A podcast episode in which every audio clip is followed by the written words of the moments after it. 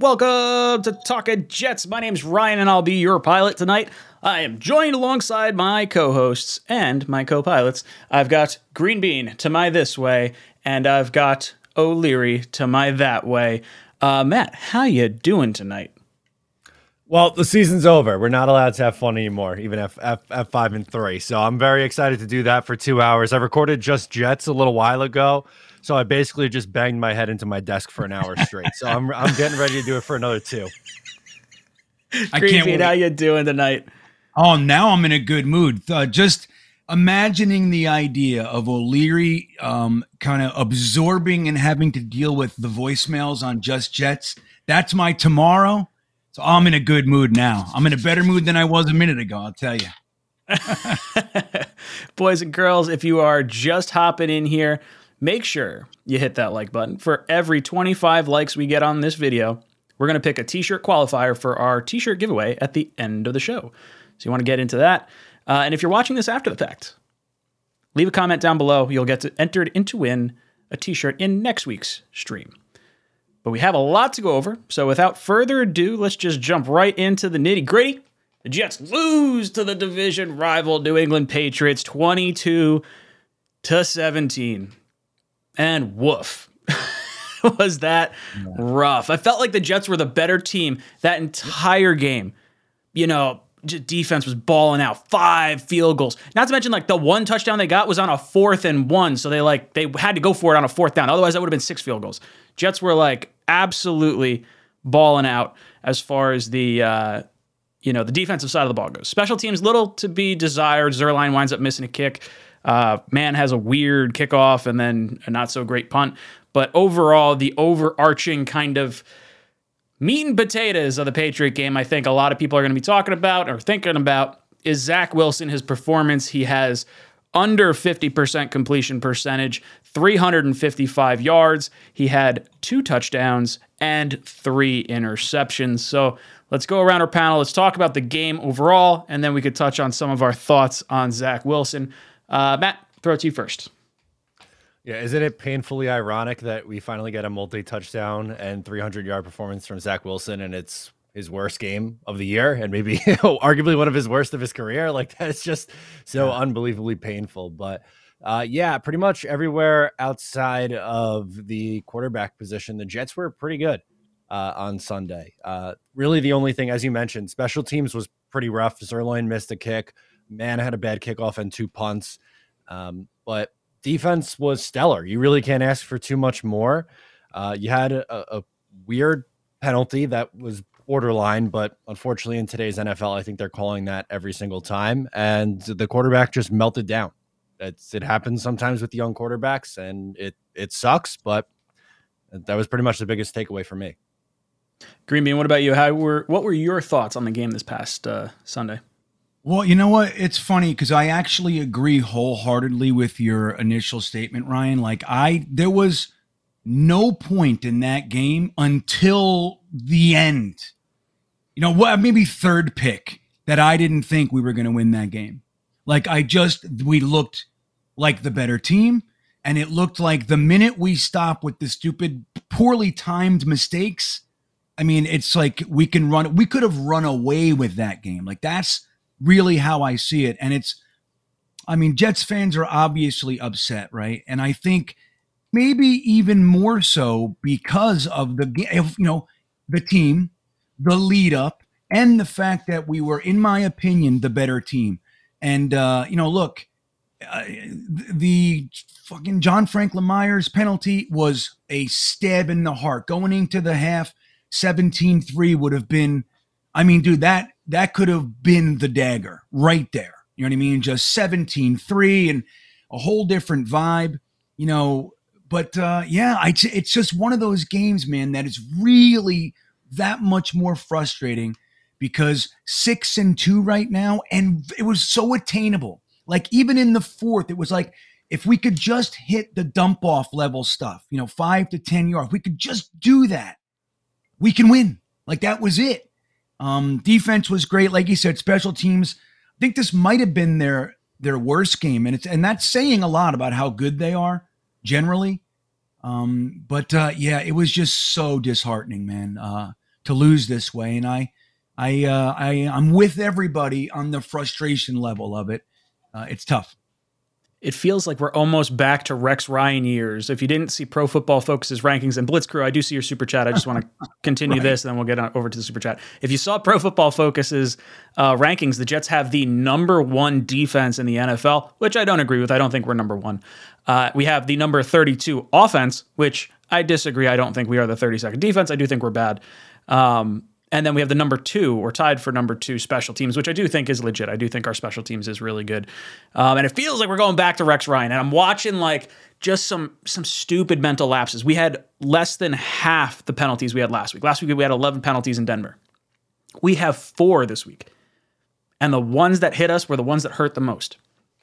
CJ Mosley on third and five hit uh, Mac Jones. I didn't think it was a penalty. I mean, he did like I guess, hit the head. But when you dive your head down and you're a runner and you're going for the yeah. first down, like, I'm sorry. Like, you don't want to get hit like that, slide. So I like that pissed me off. I think that would have been fourth and inches. Now they may have gone for it and it wouldn't have mattered anyway. Um, and then the John Franklin Myers one was really the big one. And and you watch it, it's easier to criticize, I think, in slow motion. Uh, but he clearly launched his body at Mac Jones at, well after the ball was there, like after it, it had left. So that to me this is now the second time this year, going back to the Bengal game, that John Franklin Myers has a late hit on a quarterback, extends a drive, and it turns into a touchdown. So to I shouldn't say a touchdown because the John Franklin Myers one actually was a 10 point swing because it took three points and gave it to the Patriots and took seven points off the board for the Jets. So combined with that, and he had the late hit on Jalen Hurts in our first preseason game. Like this guy just it seems like there's always some type of mental lapse and it just pisses me off to the point where like I don't want him on the field. As much good as he does, I feel like there's just there's damage that he does to like our bottom line. The win-loss record, I feel like he's created more opportunities for losses than he has opportunities for wins based on the depth we have on the defensive line. I think we could move on from him and not worry about it. I don't think we retain him after this year. I do think we wind up moving on from him.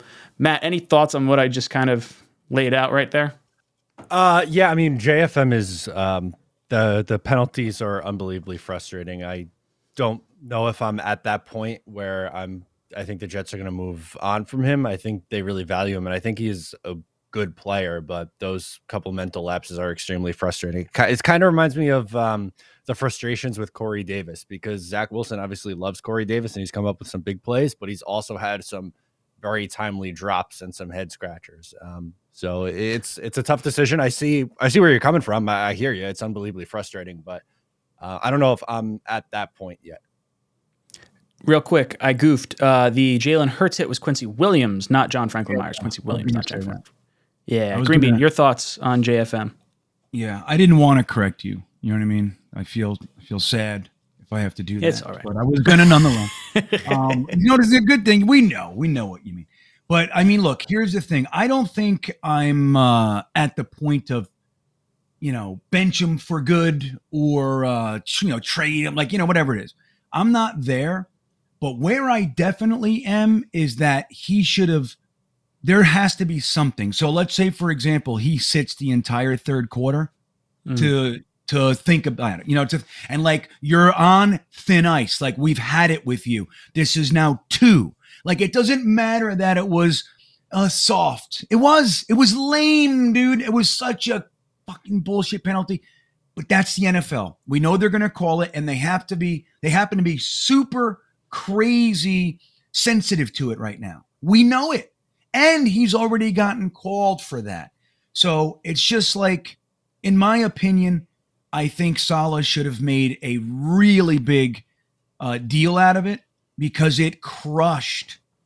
You know that uh, you hear it. It's a ten point swing. That's what it was. And again, going into the half at 17-3 with our offense drove down, beautiful drive and touchdown. You know what I mean? It was like there was a lot going right for us. Even though our defense did struggle, it wasn't like they were lights out. They struggled, but they were good. They clamped down when you needed them to and all. So in my opinion, there there there just needed to be something. You know what I mean? A benching, a sit the hell down uh, kind of a thing. This is unacceptable. And uh, I don't I don't know, man. It's really bothersome.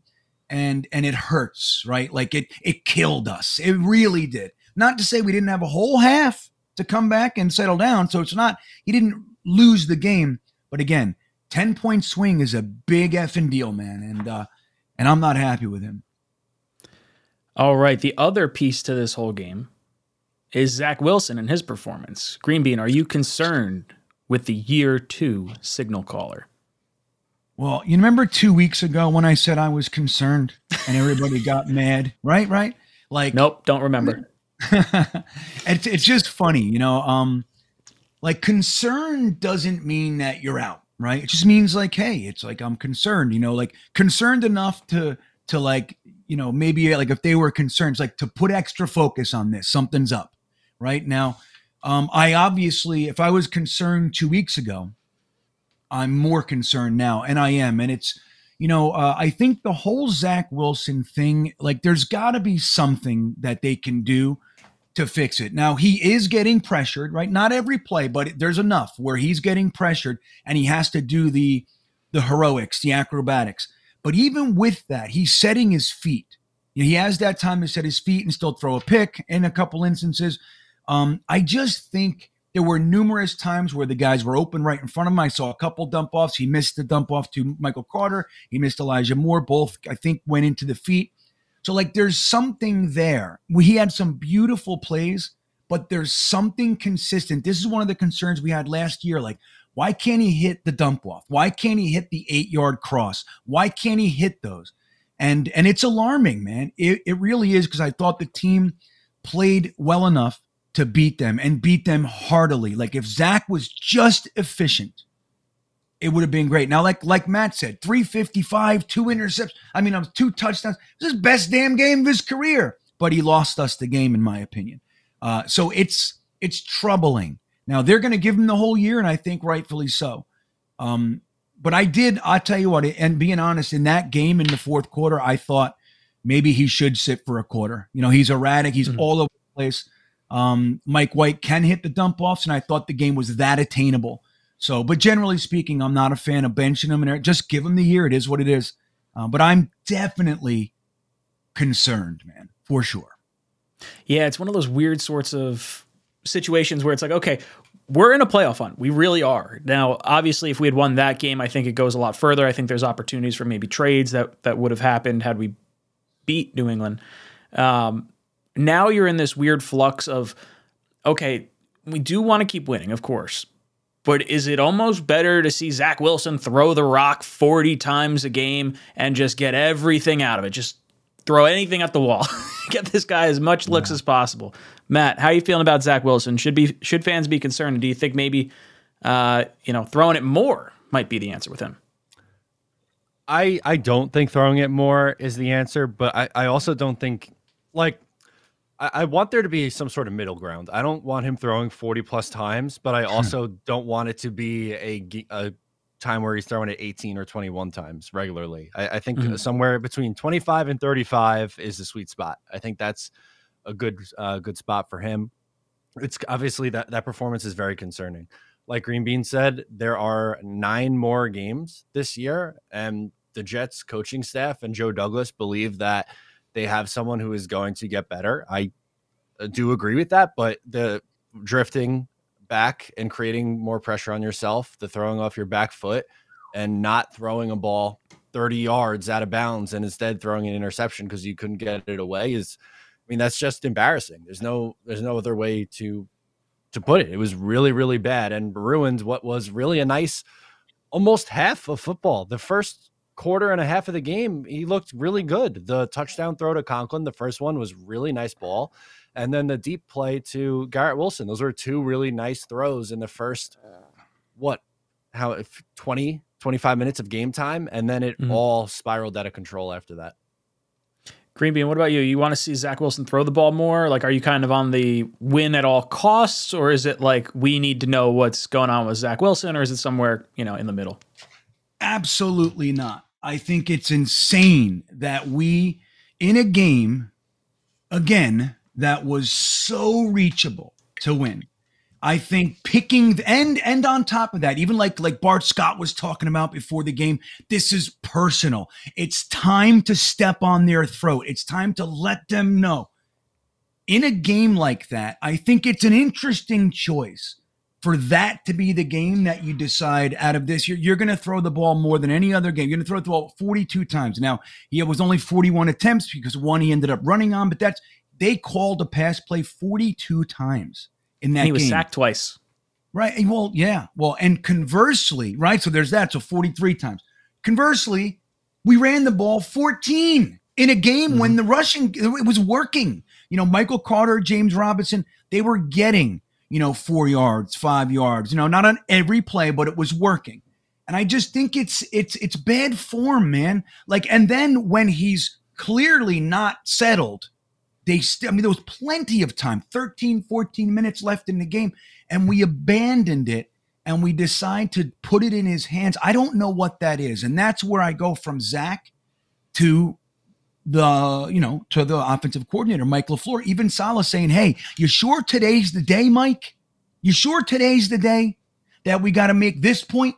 You know, so I think I would rather see Zach in real life, like game situations. Like if, if it's, you know, four minutes left and we're down by 10. And uh, yeah, okay, he's going to be throwing the ball. Sure, that's a two minute drill and all that kind of stuff.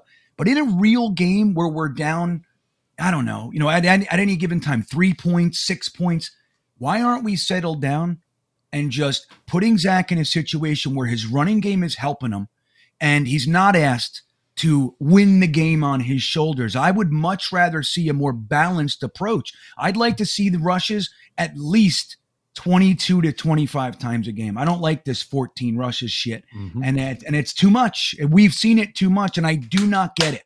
So that's where I have a problem. It's like it's off Zach on that. He was doing whatever the hell he was doing. I have my issues. But why? Where's the where's the correction? Where's the thought? You know, and um again, I don't know why we abandoned the running game. I think it was foolish. And it's not like just to hop in a, a second quick, and it's mm-hmm. not like early on in the year with Flacco where they were playing down and they had to throw to get back into the game. They were leading or within a score pretty much the entire way. So 15 runs is unacceptable. Yeah, it's ridiculous. I mean, you, you just got the new running back in there. I know you weren't going to give him a crazy lion's share of carries because he only got in there a week ago, but you know, this New England team gave up 250 yards on the ground on a short week. Like the fact we didn't take advantage of that is infuriating to me. Infuriating. So interesting stuff. Guys, if you're just hopping in, hit that like button for every 25 likes we get. We're going to pick a t-shirt qualifier for our t-shirt giveaway, t-shirt giveaway at the end of this stream. And if you're watching it after the fact, drop a comment down below. Be entered into next week's t-shirt giveaway. Blitz Crew says, while like most, tried tired of making excuses for our quarterback, but he was running for his life most of the time and missed so many tackles. Happy about the trade, gives more time for Huff, Johnson, and Clemons. So he's talking about the trade of Jacob Martin. Uh, we'll get into that in just a little bit. Um, but yeah, I think a lot of us are tired of making excuses for Zach Wilson. We wanted to see, you know, the big explosive game. Oh, we got 355 yards. You know, 100 of it is probably in garbage time. Really, after that second interception, everything else was kind of ah, it was, you know, we were kind of going through the motions. Like for me, when I'm looking at the three interceptions in particular from Zach Wilson, the first two for me were good decisions that were bad throws.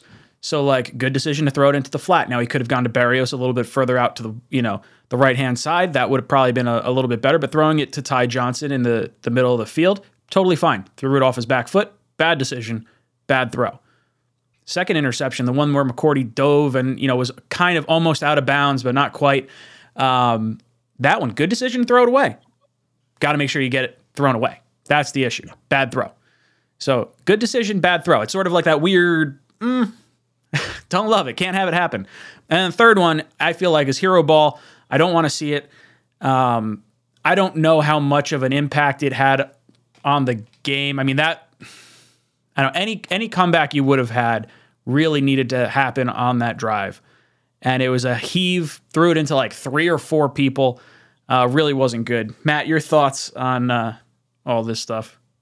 Yeah, I mean, it was there. The interceptions were just dumb. There, there's really no way around it. He has to be better. Um, I don't know. I think the bye week's coming up at a good time. Obviously, playing Buffalo right now is extremely tough. I don't know how the offense rebounds against that defense, but uh, I think the bye week coming with his struggles right now is going to be good. I think he needs that little bit of a reset. But, um, and then for the second part of this, I do like that trade a lot because Bryce Huff, anytime he gets on the field, just makes plays, and Jermaine Johnson will be back soon, and I think him getting on the field more is always a plus. So I, was a fan of the move today from Douglas. King Choice comes in and says Zach Wilson is busy trying to intimidate Aaron Rodgers with that flick of the wrist throw style instead of just getting the ball to the wide receiver, passing it normal. He wants Aaron Rodgers comparisons on ESPN at the expense of the team. So is he being selfish? I have heard this take before. Um, it's an interesting one. I think some of it is not trusting your offensive line and him bailing early is feeling pressure, seeing ghosts, if you will um, where he might feel like there's pressure even when there's not, just because he's been kind of you know hit so much throughout the course of the beginning part of this season. Um, I would like to see the offensive coordinator, Mike LaFleur, kind of help him out, throw some screens, throw some quick slants, do something that sort of keeps the the offensive line in check and gives some protection to Zach Wilson. Like we, we've sort of been harping on these five and seven step drops when you don't have the time to really protect it shorten the field. Let's see a bootleg. I'd love to see some RPO action. Now, I think they're probably doing that because they're afraid he might be quote unquote soft. You don't want to, you know, have him exposed to more hits. So maybe there's some some thought to that.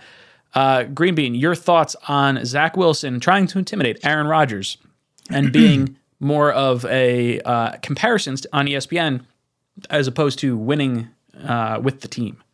Now, are so they're insinuating like the Aaron Rodgers attitude? That's what we're that's what we're getting. No, no, I think it's the the, the throw style of Aaron Rodgers, the the whip of the wrist.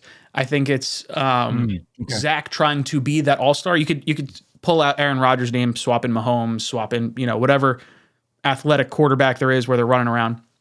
Same idea. I think. Yeah. What they're trying to get at is that the he's more in it for the flash than the boring stuff. Like we heard Robert Saleh say, sometimes the boring stuff's good. Like it, it's okay. So like something along those yeah. lines. Well, you know what? It's somebody I forget where it came from today, but somebody was talking about that. That it's like a um like a an like a cockiness, like it's an over you know he's like kind of a ego kind of a thing that's that has a, a major factor in this. Now i don't know if that's the case. I really don't. One thing i can say is the idea that zach wilson can be compared to any successful quarterback in the nfl is shit that i hate. You know sam sam darnold with joe montana. Um, i just i hate it. it that kind of stuff really gets under my skin because i just i would just rather see my guy you know, be an average quarterback and and not be so erratic. You know what I mean? I, can we just let him actually get a successful season before we do any of that shit?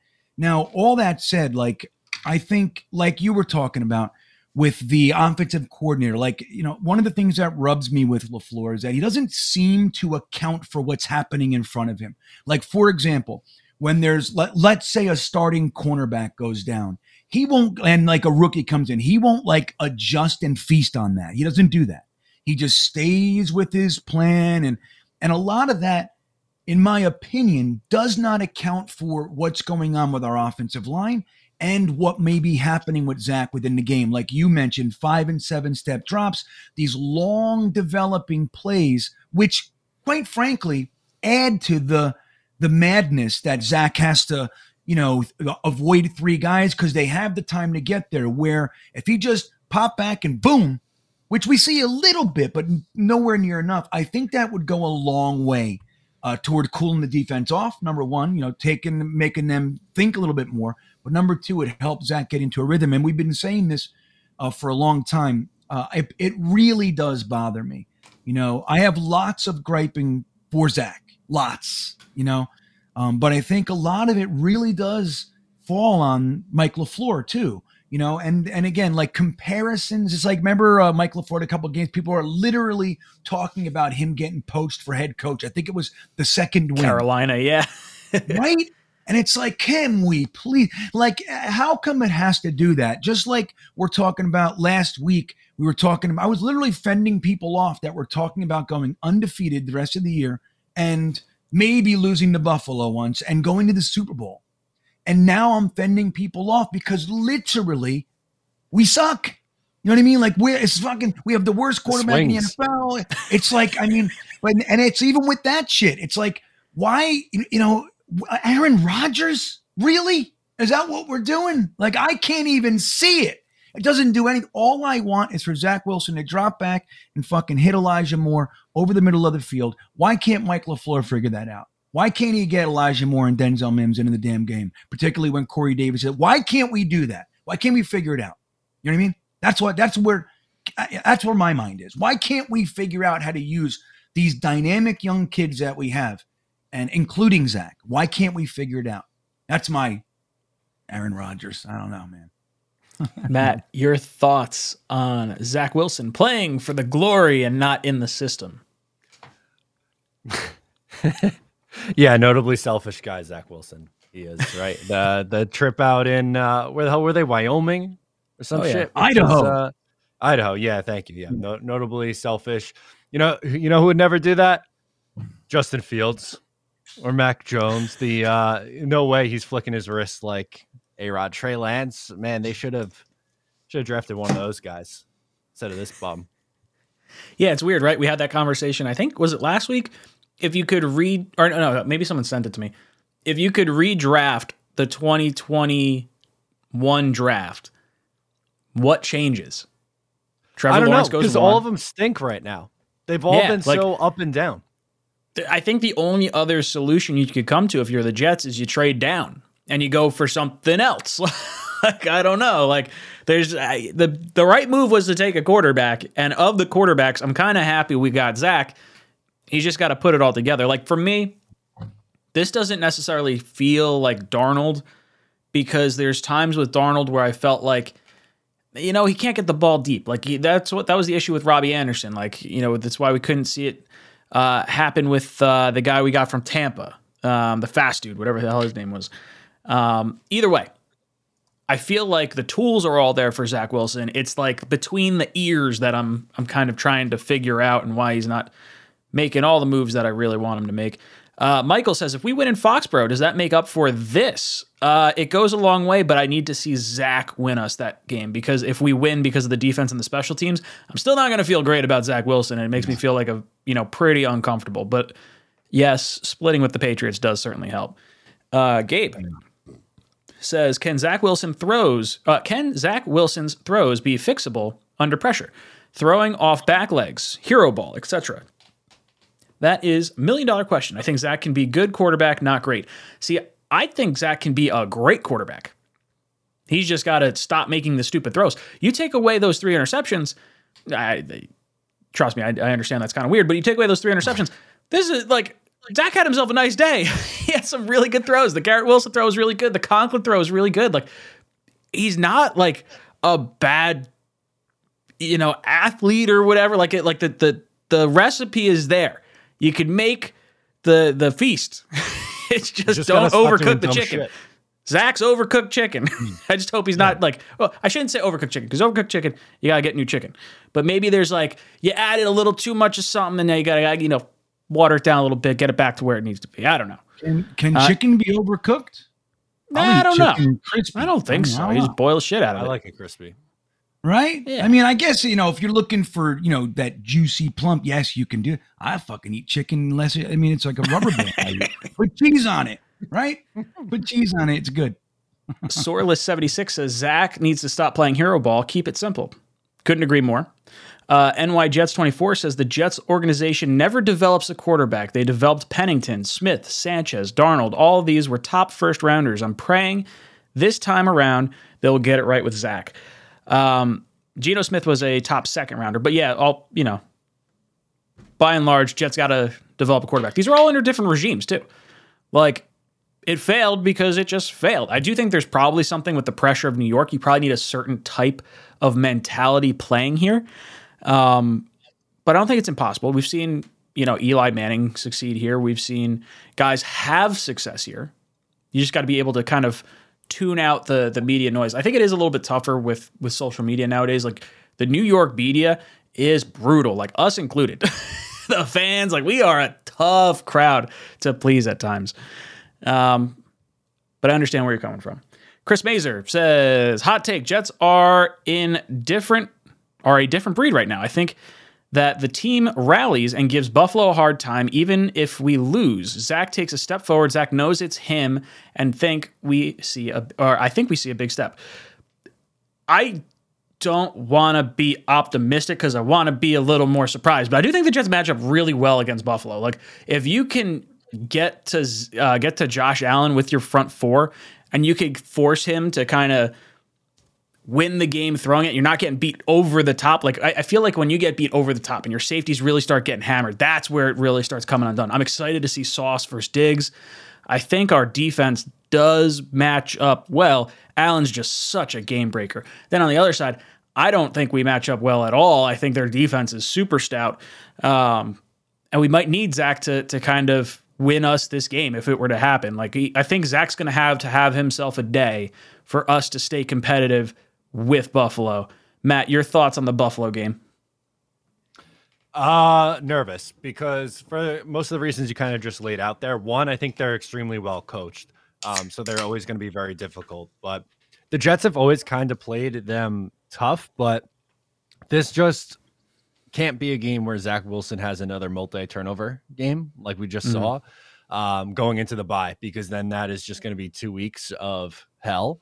So mm-hmm. I'd like to see him get back on track. But yeah, defensively, look, I mean, they're an extremely potent offense, but I think this Jets defense, the way they're playing, can hang with just about anybody. So I'm kind of excited for them to to see their test, but I am nervous about the offense. I can't lie. Yeah, I want to see if I can find the stat. I don't know if I have it on me right now, but it's something like 46% of all Zach's uh, interceptions came in two and a quarter games against the Patriots. I mean, you think about all the interceptions he has, and you remove just the Patriot games. So you're saying he's played 18 games, removed two games. And what's his 16 game season like actually look like? It's actually pretty decent. Like it's not too bad turnover wise. It's just Bill Belichick and the Patriots know how to get to him. So maybe we're a little more doom and gloom because of that. Um, I am excited to see him go up against Buffalo. We got to see Mike White go against him last year. And then I think was Buffalo resting starters against us the final was it the final week of the season we played them last year? Yeah, two no, 2019 they were resting starters. Last yeah, year no. I don't they, No, but last year we played them at the end of the season too. We didn't have anyone left. Like every like all our players were hurt. Yeah, oh yeah, they got the Jets felt like yeah, I was gonna say it felt like the Jets were resting starters. I think Wilson was hit like on like 17 dropbacks or something stupid. Crazy. Green Bean, your thoughts on the Buffalo game? Um, you know, I think one of the things that I try to always keep in mind is that they're they're all still football players. They're all still men. They're all still, you know, NFL caliber. And the truth is, is that we have a very good young team. Now we're the last two weeks have been brutal as far as the injuries, um, and then the regression from Zach and the losing a game against the Pats that we really should have won. So it's been a tough, even though we beat Denver, it's been tough. So you tend to like, you know, slip into like, um, you know, uh, despair, so to speak. But the truth is, like you said, you know, we play Buffalo tough and it's a division game. Division games, uh, usually more times than not end up being more competitive even though the the you know the gap between the teams might even be further. Uh, that all said, I I'm, I think where it where it's difficult is their defensive line versus our really patchwork offensive line. I, I think that they have the opportunity to really mess us up. And uh, and you know Zach coming off this game is is pretty spooky, right? It's a pretty spooky scenario, and then to lose two be five and four going into the bye. It just it takes some of the buzz away from the the first half of the season. Uh, and I get it, I get it. But I think more than likely Buffalo is is going to beat us. More than likely. But at any mm-hmm. given time, you know, if it's just one of those games where they do look past us, they do think, oh, you know, they're reeling, they lost their their two best players. Zach Wilson sucks, and and and it can. And if they do, I think we have the weapons and the defense and the special teams to pull it out. Like it'd be tough, right? But I think it's possible. And I'm certainly not looking at the game as a, just a guaranteed loss. It's likely, but I I tend to have hope most weeks.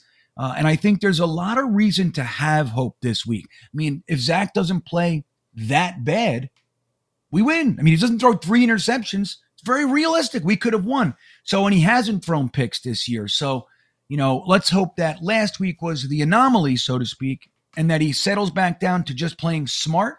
If that happens, hey man, if we're able to keep their offense off the field with the running game and and tight ends, who knows? So I'm not I'm not um I'm not out. You know what I mean? I think it's possible, although I am preparing myself for uh, for a loss. Sky C says, "I love. I have a love hate relationship with Zach Wilson. He's brilliant and Matt. I need you for this word. What does that say? He's brilliant and beguilingly. Sure, we'll call that. I don't know if that's in some games. That that sounds like uh, like a fancy word that I should know. Uh, seems our patience is thin at quarterback post Darnold. What would happen post season if Zach Wilson doesn't work? For me, my patience has worn thin on rookie quarterbacks. So, like for me, the option is Zach is the guy, or we're rolling with Zach and maybe some competition next year, or you just pull the plug entirely and just swing for the fences because this team is a year ahead of schedule. I don't think we have the luxury of allowing a rookie quarterback to go through two more years of rookie growing pains. I, am going for a veteran. And I yeah. said this on yesterday's show, and some people are like absolutely going to hate this, but there, I think you have to consider some realistic options for next year. What can you win with? What caliber quarterback can you win with? Can you win with a top 15 quarterback? If you have the number one defense and you have a, a stout running game, does Derek Carr uh, or Ryan Tannehill? Like, are these names that you could get for for not a whole lot this offseason?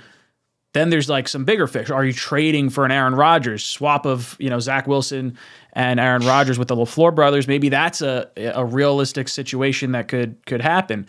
Uh, and then, not that anyone wants to talk about it or that I think it would be a good idea at all.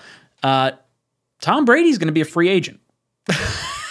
how would you guys feel if friggin' Tom Brady oh, was like, oh, no. you know what? I got my divorce. I'm pissed off. I'm gonna play one more season against goddamn Bill Belichick. That Jet team is loaded. Nothing would piss Bill off more than the Jets winning the division and winning a Super Bowl, and I beat him twice. Dude, Ugh, think about. I think this. I threw up the in my one, mouth a little bit yeah, there, I know there was a meme a while back, but it, you know it was pretty funny, but it was true. I think like Tom Brady can do nothing that's going to, you know, raise what he's mm done in the in the NFL in his career, except if he went to the Jets and took them to and won the Super Bowl. That would be a I would be the craziest thing to ever happen and probably the most difficult thing for him to ever do, even though we have just boatloads of talent and everything. Um, I don't know how I'd feel about that. I mean, obviously, we root for anybody in Jets colors, but that would be one of the most difficult arrangements that I ever have to swallow. but if he did it, that would be then he's a real legend, greatest to ever fucking strap on. Retires a, a jet, right? Like that's how that's how that swan song works. Goes to the Hall of Fame as a jet. Matt, how would you feel? Well, okay, so Greenby, before I sw- swap over to Matt, uh, if Zach doesn't work out after the season, what is your uh, what do you think happens? What do you want to see happen? Um, you know, obviously we don't want that, right? But if it if it hmm. happens, I think that I think I would probably agree with you if there's a realistic option out, like a Garoppolo. You know, something like mm. like if Zach does not work out, and you know it, I probably would be a fan of a veteran that can, you know, like you said, middle of the pack, top 15, can win you games, not lose them, and then I'd probably use a third or something like that on a young guy and start developing. Because let's be real. Mm-hmm Joe Flacco, as young as he is, uh, he's probably not going to be, you know, but um, you know, like uh, Mike White. With all due respect, I think Mike White could have come in last week and maybe just nice and efficiently won that game, you know. but I don't think Mike White is the guy that you want to develop and build your team around. I just, I just don't think that. So I think like if we just cleaned, you know, the the cupboard, so to speak, brought in, and just as an example, a Garoppolo, and then used a third on a on a good young quarterback that needs some time. I think that's about as good of a plan with a team that's kind of, you know, 80%, 75% built. I think that would be a real smart way to go about it. Another rookie, I don't know. I don't know, man. Matt, what about you? What do you want to do if Zach doesn't work out after the season? I hate that this is a topic about a five and three football team. That's like I.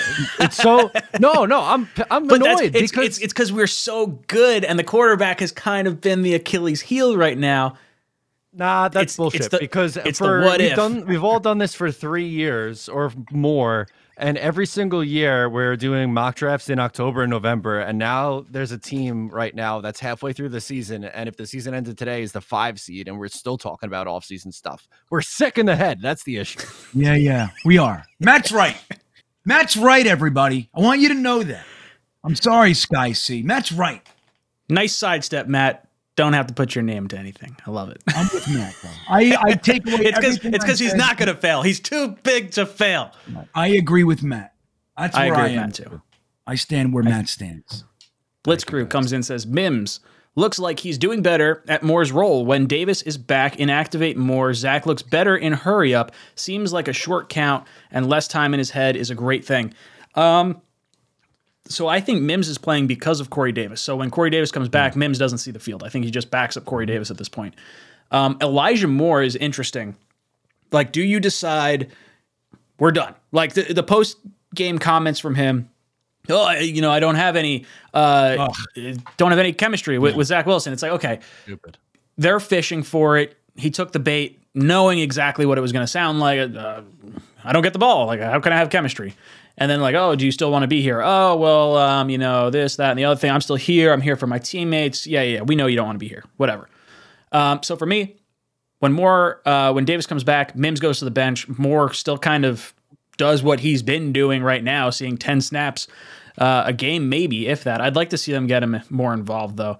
Uh, Matt, your thoughts on uh, Zach and the hurry up? It seems like maybe uh, a little less time uh, diagnosing defenses and maybe more reacting to stuff might be a better route. How you feel?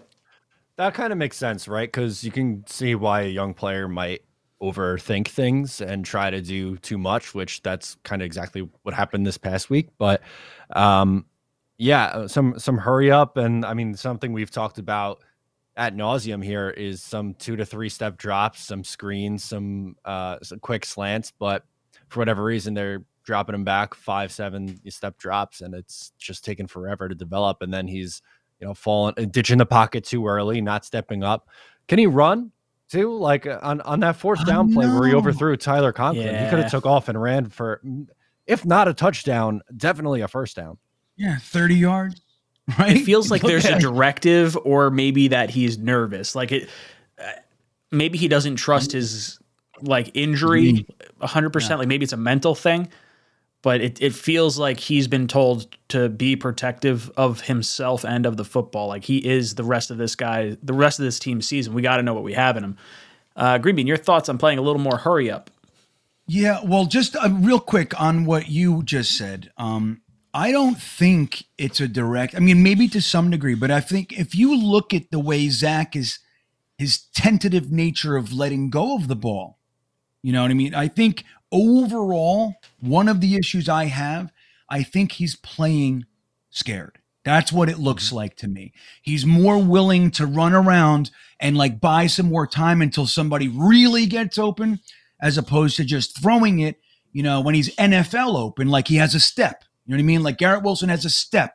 He doesn't let that go. He holds it. And you see it all the time when there's guys right in front of him, wide open. I mean, at wide, they're they got a step and you got to hit them. And I think he's not confident enough in his ability to hit it, man. Like I think he's he's shaken. So that's where I think more of the hesitance to run is.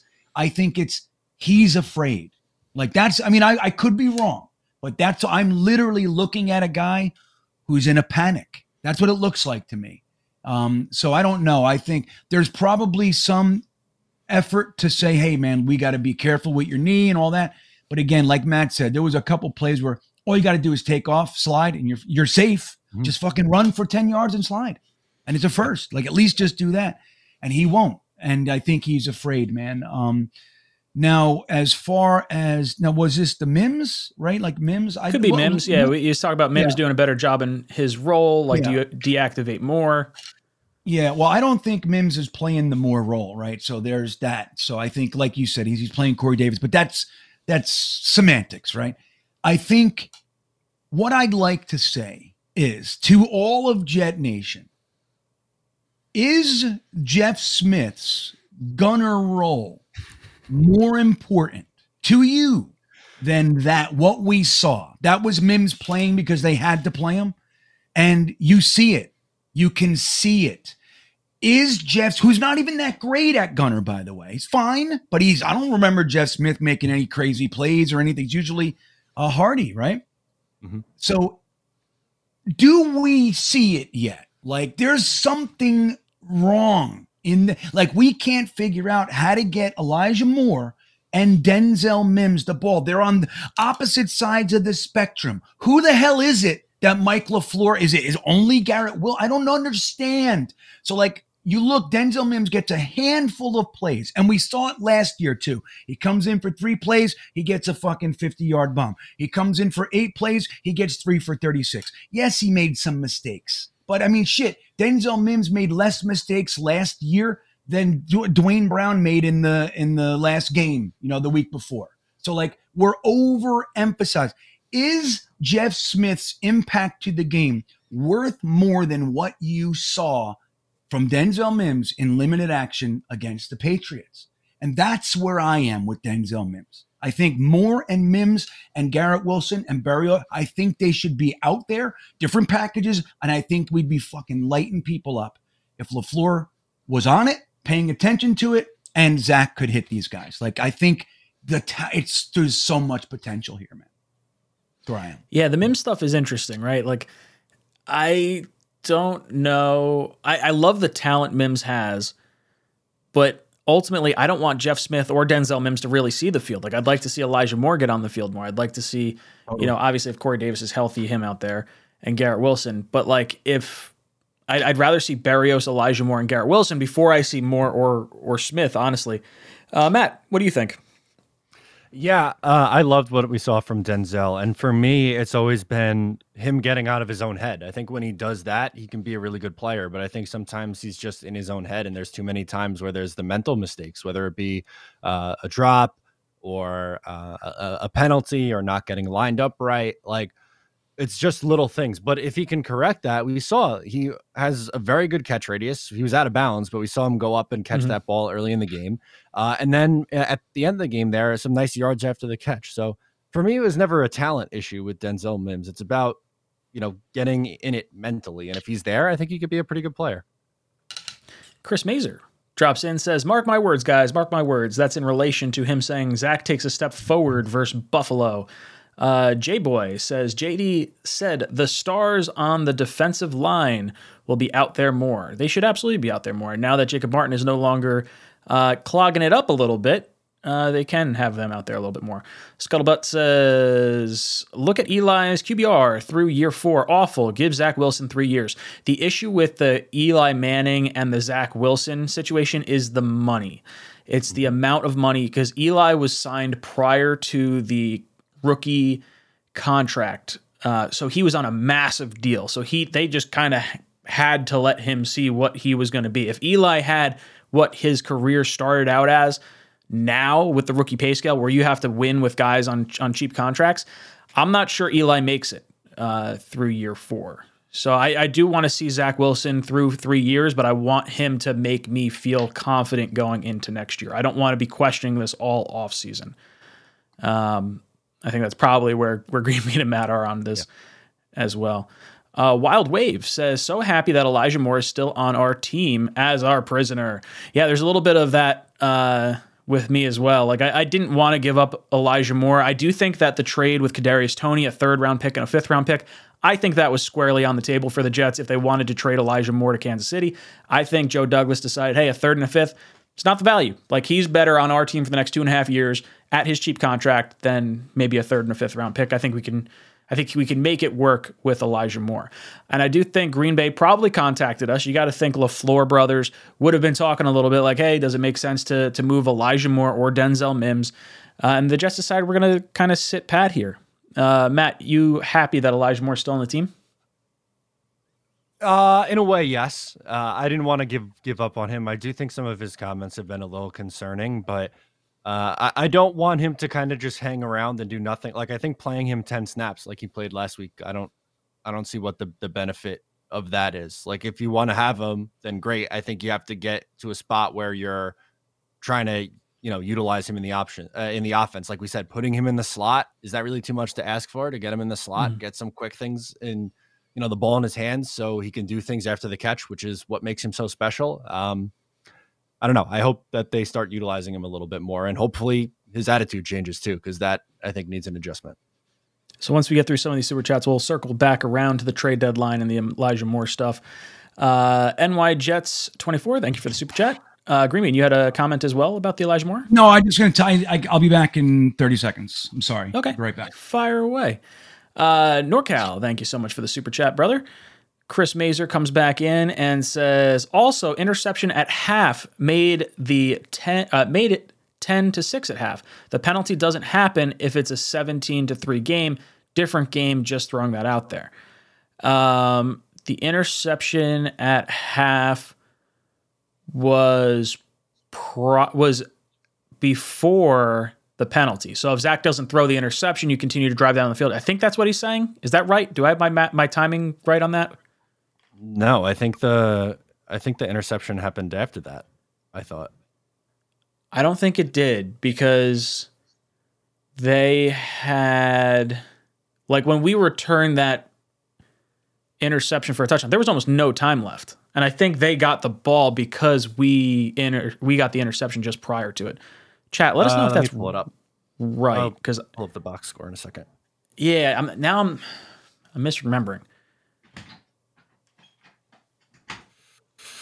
Uh, I remembered it the other way, but it's entirely possible. Okay, let's do this. It was definitely interception came first, is that. what G said. What was that? Uh, yeah, Green Bean. What about you? Do you remember? Does what happened first? The pick six or the interception from Zach before the half? Zach. The Zach, interception happened Zach first, and then when we were trying to stop them, then the interception yep. happened. So think about that. In that one minute and 40 seconds or whatever it was, we went from really having control of the game to Zach. I mean, we could have drove down, scored a touchdown, the whole thing. That's what that's where we were. I had all the faith in the world that we were right before the half, we were going to go down there and get points, even if it was a field goal. I was 100% confident. Zach throws the pick, terrible, gives them the ball. They throw the pick six, penalty, they get the field goal. So that so was when the game flipped. Yeah. So what Chris is saying here is it's a completely different game if Zach doesn't throw the interception and just goes down the field and scores a touchdown because now you run out of time. Yeah, of course. I mean, hey, anytime you wind up with a touchdown – uh, instead of an interception. That's you know that's a winning formula. Uh, old man gamer Joey says if you didn't trade any wide receivers, then play them all together. Um, you got to have some guys on the bench too. Like unfortunately, Elijah Moore just taking him in the second just last year when we saw the talent he had, not having him on the field and, and getting him some reps, and you see Jeff Smith out there like that. Something's off to me. Yeah, way off. Uh, NY Jets 24 says our defense must contain Josh Allen. He cannot run all over the defense. If he does, we do not have a shot at all winning on Sunday. Agreed. Completely agree. We have to shut down Allen, and I think our secondary can shut down the long ball and and Diggs. Like I think our defense does match up well with them. Um, we just can't have him running all over the place. This is a big game for Quan, Quan and Quincy on either side, making Josh Allen uh, feel each run that he does. Uh, J Boy says Matt has a hell of a point, and I don't know uh, when that was, but yes, I agree. Could have been anything. I've said a lot could of have been salient points on this show, right? Let's see. We had something else in here. They don't go scrolling past it here. Blitz crew comes in, says, I want Zach to work out, but if not, Daniel Jones as a free agent. Oh, man. Oh, my That, like, Oh my god. that would be so weird Yeah. if that happened. I I like Daniel Jones. I think he's Josh Allen light, but he just can't hold on to the ball. So like if he's gonna keep turning over the ball, it's gonna be the same thing as Zach Wilson. Like I don't know if I, I want it. That'd be a hell of a quarterback competition between the two of them, though. I think I, I really think the Giants are gonna have to retain Jones. I don't think he hits free agency. I just don't know what they're gonna have to pay him. They're in a weird spot, the Giants. Green Bean, you want to see Daniel Jones possibly? You, well, so is Barkley. Like, do you allow Barkley to walk then? I feel like I would tag Barkley and try to work out a band aid contract for Jones. Like, I feel like Jones is going to understand his best shot to compete is with Daboll in New York in the system he knows. So do like a one year band aid, or can they do like a transition tag on him and the franchise tag on uh, on Barkley? Because maybe it makes sense to pay Jones the average of the top ten at his position, and if someone wanted to sign him, you get the the compensation for it. You basically just don't allow him to walk for free. That might be their best option. I guess. You don't see that tag used like at all though. No, that's true. I don't know. Green Bean, what do you think about Daniel Jones? I don't want Daniel Jones. I think that Daboll is somewhat of a magician in this respect and knows how to hmm. get exactly what he needs to get out of him. He's not asking him to do more than he can.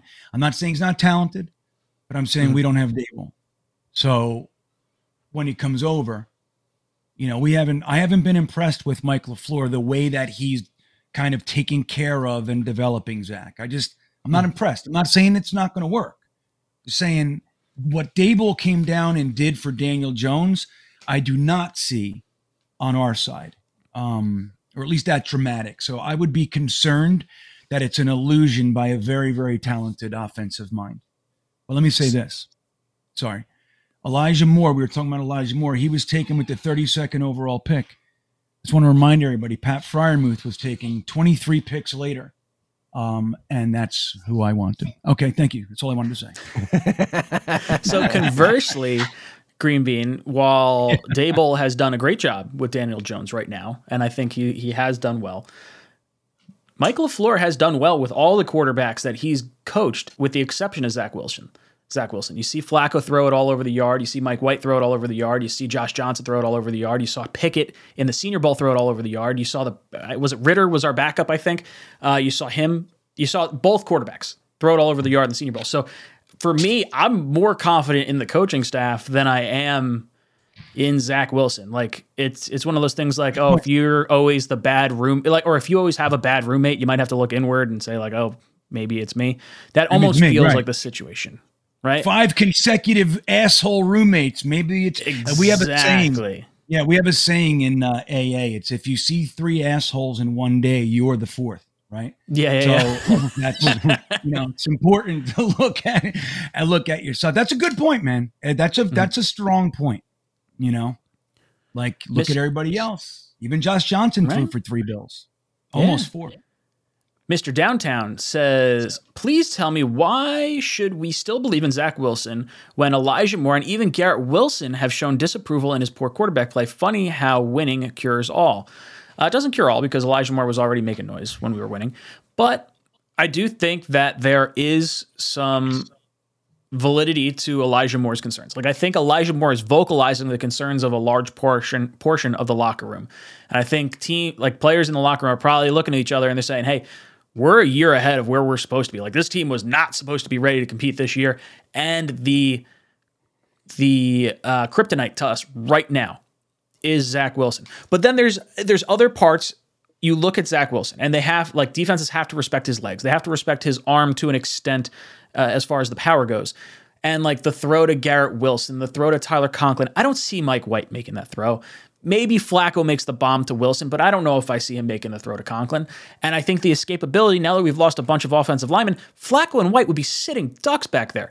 So as much as there's uh, some some valid concerns with Zach Wilson. I do think there's some some benefits that aren't necessarily appearing on the stat sheet because we don't have another quarterback in. Uh, Matt, does that kind of make sense with what I'm sort of rambling about? No, anytime you can give up on your quarterback 18 games into his career, you just got to do it. James says, Guys, this is great. We're talking legitimate football. Love your passion and content. I give Joe Douglas five year extension if I'm Woody. I think Joe Douglas has been the best GM we've ever had. I, I feel more confident in giving Joe Douglas a second swing at a quarterback than I do of any GM we've ever had. When I look at his trades, when I look at his free agent acquisitions, when I look at his draft picks, and, and, the way he's handled certain aspects of his job through his tenure here, he absolutely, in my mind, deserves the extension. You have to hit on the quarterback, but if you're hitting on everything else, like I'd rather hit, oh, I don't want to say I'd rather hit on everything else, but I'd rather that guy be in the building and us trade a boatload of draft picks for a proven player, like a proven quarterback, because then you can surround that proven quarterback with the draft picks, with the undrafted free agents, with the guys on waivers, guys like John Franklin Myers, guys like Quincy Williams, like these players that that have been coming in with Joe Douglas, uh, Bryce Huff, un, uh, undrafted free agent. Like Douglas is good at identifying talent. The quarterback is kind of the the weird, tricky one. Matt, how do you feel? You giving uh, JD an extension as of right now? Doesn't he still have a lot of years left on his deal? He was given a six year. I think he's got two originally. after this year. I'm pretty sure because two after this year, right? I think yeah. so. I think he signed a six year deal. This is his second with Saleh, and he had one with Gase. Yeah, so I think I don't. One, two. So maybe he has three. Maybe. Yeah, I, I think we're still a little. I li- I like him. I don't want this to turn into Matt is anti. I just don't think now like we need to have this conversation mm-hmm. when there's three more years left on his deal. I don't think you go into hit, letting him go into his last year of the deal. You can mm-hmm. get an extension done before you know he becomes a sitting duck, but um, there's still a lot of time before you have to worry about that. Greenbean, how you feeling about JD right now? like uh, again, I'm with Matt on some you know on some level. Like I don't know if really we're you know talking about this right now. You know what I mean? But I mean, but it's not the end of the world, right? So I think if you could um, keep Joe Douglas here until he wants to retire. Like one of those situations, like for example, like how Ozzie Newsome was just the Rave, mm. the Ravens GM forever. He was until he and if he still wanted to be there, he'd still be there. Like that kind of a thing. And look, you can. He's only won two Super Bowls. You know what I mean? He just he built a team that was respectful, talented, competitive every year you know so joe douglas while he's nowhere near that yet because he hasn't had that much time i look at him in a similar vein and i think he's done enough for me that even if he were to have like a year where everything goes to shit like even if he did that i still think he's proven that he knows how to do this he knows in many respects who to pick he knows how to get value. His contracts, not one contract he signed is going to come back to bite us in the ass. None. So I think uh, Joe Douglas is an exceptional GM. And I think uh, I would like to see him here as long as possible. That said, he does have two or three years left. So I don't know. Woody and uh, and Chris have done that before, extending guys two more years before. Like Maccagnan's a good example. Uh, mm-hmm. Before they needed to, and then they had to just pay him while he was gone. So I don't know how anxious they're going to be to do that, but I think as soon as it comes up, legitimately, they're going to try to keep him here forever, and they should. Citybert says Geno is so far the best quarterback we've drafted the last 10 years. You're not wrong. He's having a hell of a season. Maybe we just got to wait 10 years for Zach Wilson to turn it around. Yeah. it's, it's 10 years. He's 32. Like Maybe that's no maybe, is that how long it takes to develop a quarterback, or maybe he's just got an amazing set of wide receivers. Maybe that's what we needed with Geno. We didn't get to see Geno the 2015 year. Like that's what kills me. Like maybe, maybe that was. And they built the team for him. They did. Yeah, that was his team. You know, they got Brandon Marshall, Chris Ivory, uh, you know, Eric Decker. The offensive line was still intact. Like they did all that for mm-hmm. Geno. He was their quarterback. He's just an idiot. Yeah. You know? How many times did we watch him run out of bounds behind the line of scrimmage? Too many oh times. Oh my god. Yeah, but Zach's remember, done it a few times, and it's, it's getting me pulling my hair out. Well, uh, Fitzpatrick uh, Andrew, yeah. got hurt. Fitzpatrick yeah. got hurt in the middle of that season, and Geno came in, mm-hmm. looked shaky, and then got hurt. So it's yeah. like, you yeah, know, he tore his ACL, do? right? Something. Yeah. Like, what are you going to do? Like, look, if Jets fans, it's so funny. the guys who bring up, and I'm not saying that City City is doing that, but Yeah. it's funny because pe- people have more than a couple have brought up to me, we gave up on Geno, and it's like, Mm-hmm. dude, we're literally discussing, like Matt just said, it's game 18, and we are literally discussing giving up on this kid. And you're telling me you were going to wait nine more years for Geno? Like, who the fuck are you? Who are we, man? Is this the Twilight Zone? Is that where we are? It doesn't don't make know. any sense, Green Bean. None. It's breaking my brain. I'm broken. Oh, here's another one. Fellas, let's do it. Streveler starting that now. Ha. Oh God. I when they brought up Streveler, Streveler. I thought for sure, I was like, they're gonna allow Streveler to run the ball the way Fields ran the ball, and they're gonna let him take the shots. And like that's a great decision. Abs- smart move. Catch Belichick off guard the day before, and then he's inactive. Like, ugh. I know it made no sense. I mean, the only thing I can think of is that they had a sneaking suspicion somebody was going to grab him or something mm-hmm. like that. yeah. I don't know. What what is it, Matt? What what were they doing there? I I, I don't know. What is that? I don't know. It doesn't make. throw I wish I had a good answer no for you. clue. I, I don't know. I some kind of tomfoolery, I suppose. That's it. Tom Fuller. That's so great. Anthony Yeah, I don't know. says, What up, guys? Loving the content. Time to see what this team is made of this week. Yeah, this is a big game for the Jets. Bounce back game. How does the defense respond to a vicious, vicious offensive opponent in the Buffalo Bills? Uh, we're going to find out what we're made of. This, to me, is the Jets. I don't want to say real first test, but this is by far the best team we're seeing across the board. Like, if you want to talk about the quarterback quality we have faced so far, Lamar Jackson, top five, top 10 quarterback, but we played him in the rain, so we didn't really get him at full strength. Uh, you know, then you have Brissett, and then you have Burrow. Burrow did have a, a good game against us.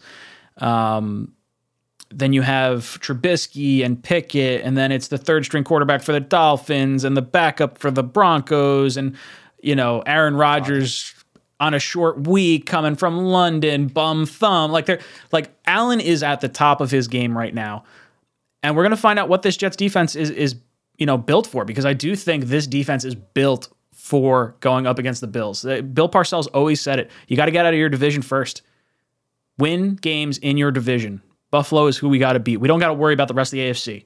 Buffalo is the team we got to take care of. Um, so yeah, big week for this team. Matt, any thoughts? Amen. I hope to see this pass rush get after him because man, did they look good against New England this past week? They were they were getting six pretty nasty. sacks. Six They're all sacks. over. And you Quinnen just look- good, Carl Lawson good. Sorry, go ahead. Yup. No, no, no. I, I cut you. off, So please go ahead. No, it's just the with that defensive line playing the way that they are right now, they could go up against just about anybody. It's really going to be up to the offense, I think. Yeah. And it's like you look, I mean, this is what I'm saying about like how attainable the game was. Like you look at all the pressure we had and the really stout cornerback play, and you look at what Mac Jones did. He threw a buck 90, whatever it was. That's all we needed was the to be able to hit that. Like he just he hit the tight ends, he hit his running backs. Every now and then he'd hit Jakobi Meyers, you know, when he's streaking across the middle. But it was just like all they asked him to do was just we're gonna have guys open, throw him the ball. Okay, just throw that guy. He's gonna be right. He's gonna be a full step ahead of this other. Just get him the ball, and they were able to do that even amidst all the pressure and all the and the cornerbacks and everything. And that's that's all we need Zach to do. Just throw it the ball to that guy. He's going to be open. Just throw it to him. Little little throw, you know. And Mac Jones, you know, as, as much as we say shit about him, the truth is, is that that's all Zach needed to be was Mac Jones, and we win that game. Thomas Cahill says you got to stick with Zach for now, but that doesn't mean you shouldn't draft another prospect. I'm not drafting another prospect. Like I, I would wait. Like for next year, if you're not sure what you have in Zach, you roll with him into the year with competition, whether that be Tannehill, whether that be Jimmy G, whether it be someone. It's it's got to be someone that could play top. Let's call it 20 football. Um, but something that pushes Zach, and Zach needs to win. And if Zach can't win, Zach's not the guy. Like that's fine. I think after that point, then I would invest in a quarterback. I don't. I think you have to decide what you have in Zach before investing in the the uh, young rookie quarterback. I want to have a vet in place. Matt, you with me on this one? Yeah, I mean, what are you going to use a what? Are we talking a first rounder on a court? Is that what we mean by another prospect? Because that maybe. I mean, very- I would say first or second. Like, would you still spend it? Would you spend a second round pick on a quarterback this year with Zach on the roster? I wouldn't. no, no, hell no. Uh, I would, there's other positions that I would like to attack and try to make this team better. I think it, you're either either in on it or you're out. You're not taking a half measure. Right, right, right. Well said. Half-assed that gets you nowhere. It's like there's another thing we say in AA: half measures availed us nothing. You don't get half, you get nothing. I want to remind everybody that um, the year that Elijah Moore was drafted at pick uh, 32, 33, uh, Jeremiah Owusu Koramoah was also drafted at 52. Um, and that was another guy I really wanted. Uh. Thomas Cahill is saying third round. So so so third round is where he's talking about taking a prospect. I'm saying no. I'm not. I'm not bringing in another prospect until I know what I have in Zach. And and because of the reasons I said, I want to go with a uh, a veteran quarterback. I don't think. I think once you bring a rookie quarterback in, you're pulling away assets that could help your current rookie or current young quarterback. Um, and you're also creating some divisiveness in the locker room. So I'm I'm out on even the third round pick. Matt, you still out even if it's a third round pick? Yes.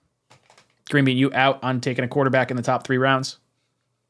not not the third and uh, but like if we brought like if we if we decide Zach's not the guy and we move and we bring in a Jimmy G or maybe I don't know how you guys would feel about Ryan Tannehill I would puke but if that was the guy but even if we do that then bringing in using a third round pick to like have that young guy you didn't use a first or second but is still you know lots of great quarterbacks kind of slip to that third round Dak Prescott Russell Wilson it's all kinds of guys so I think while I wouldn't want to, you know what I mean? I wouldn't want because third round is still pretty sweet.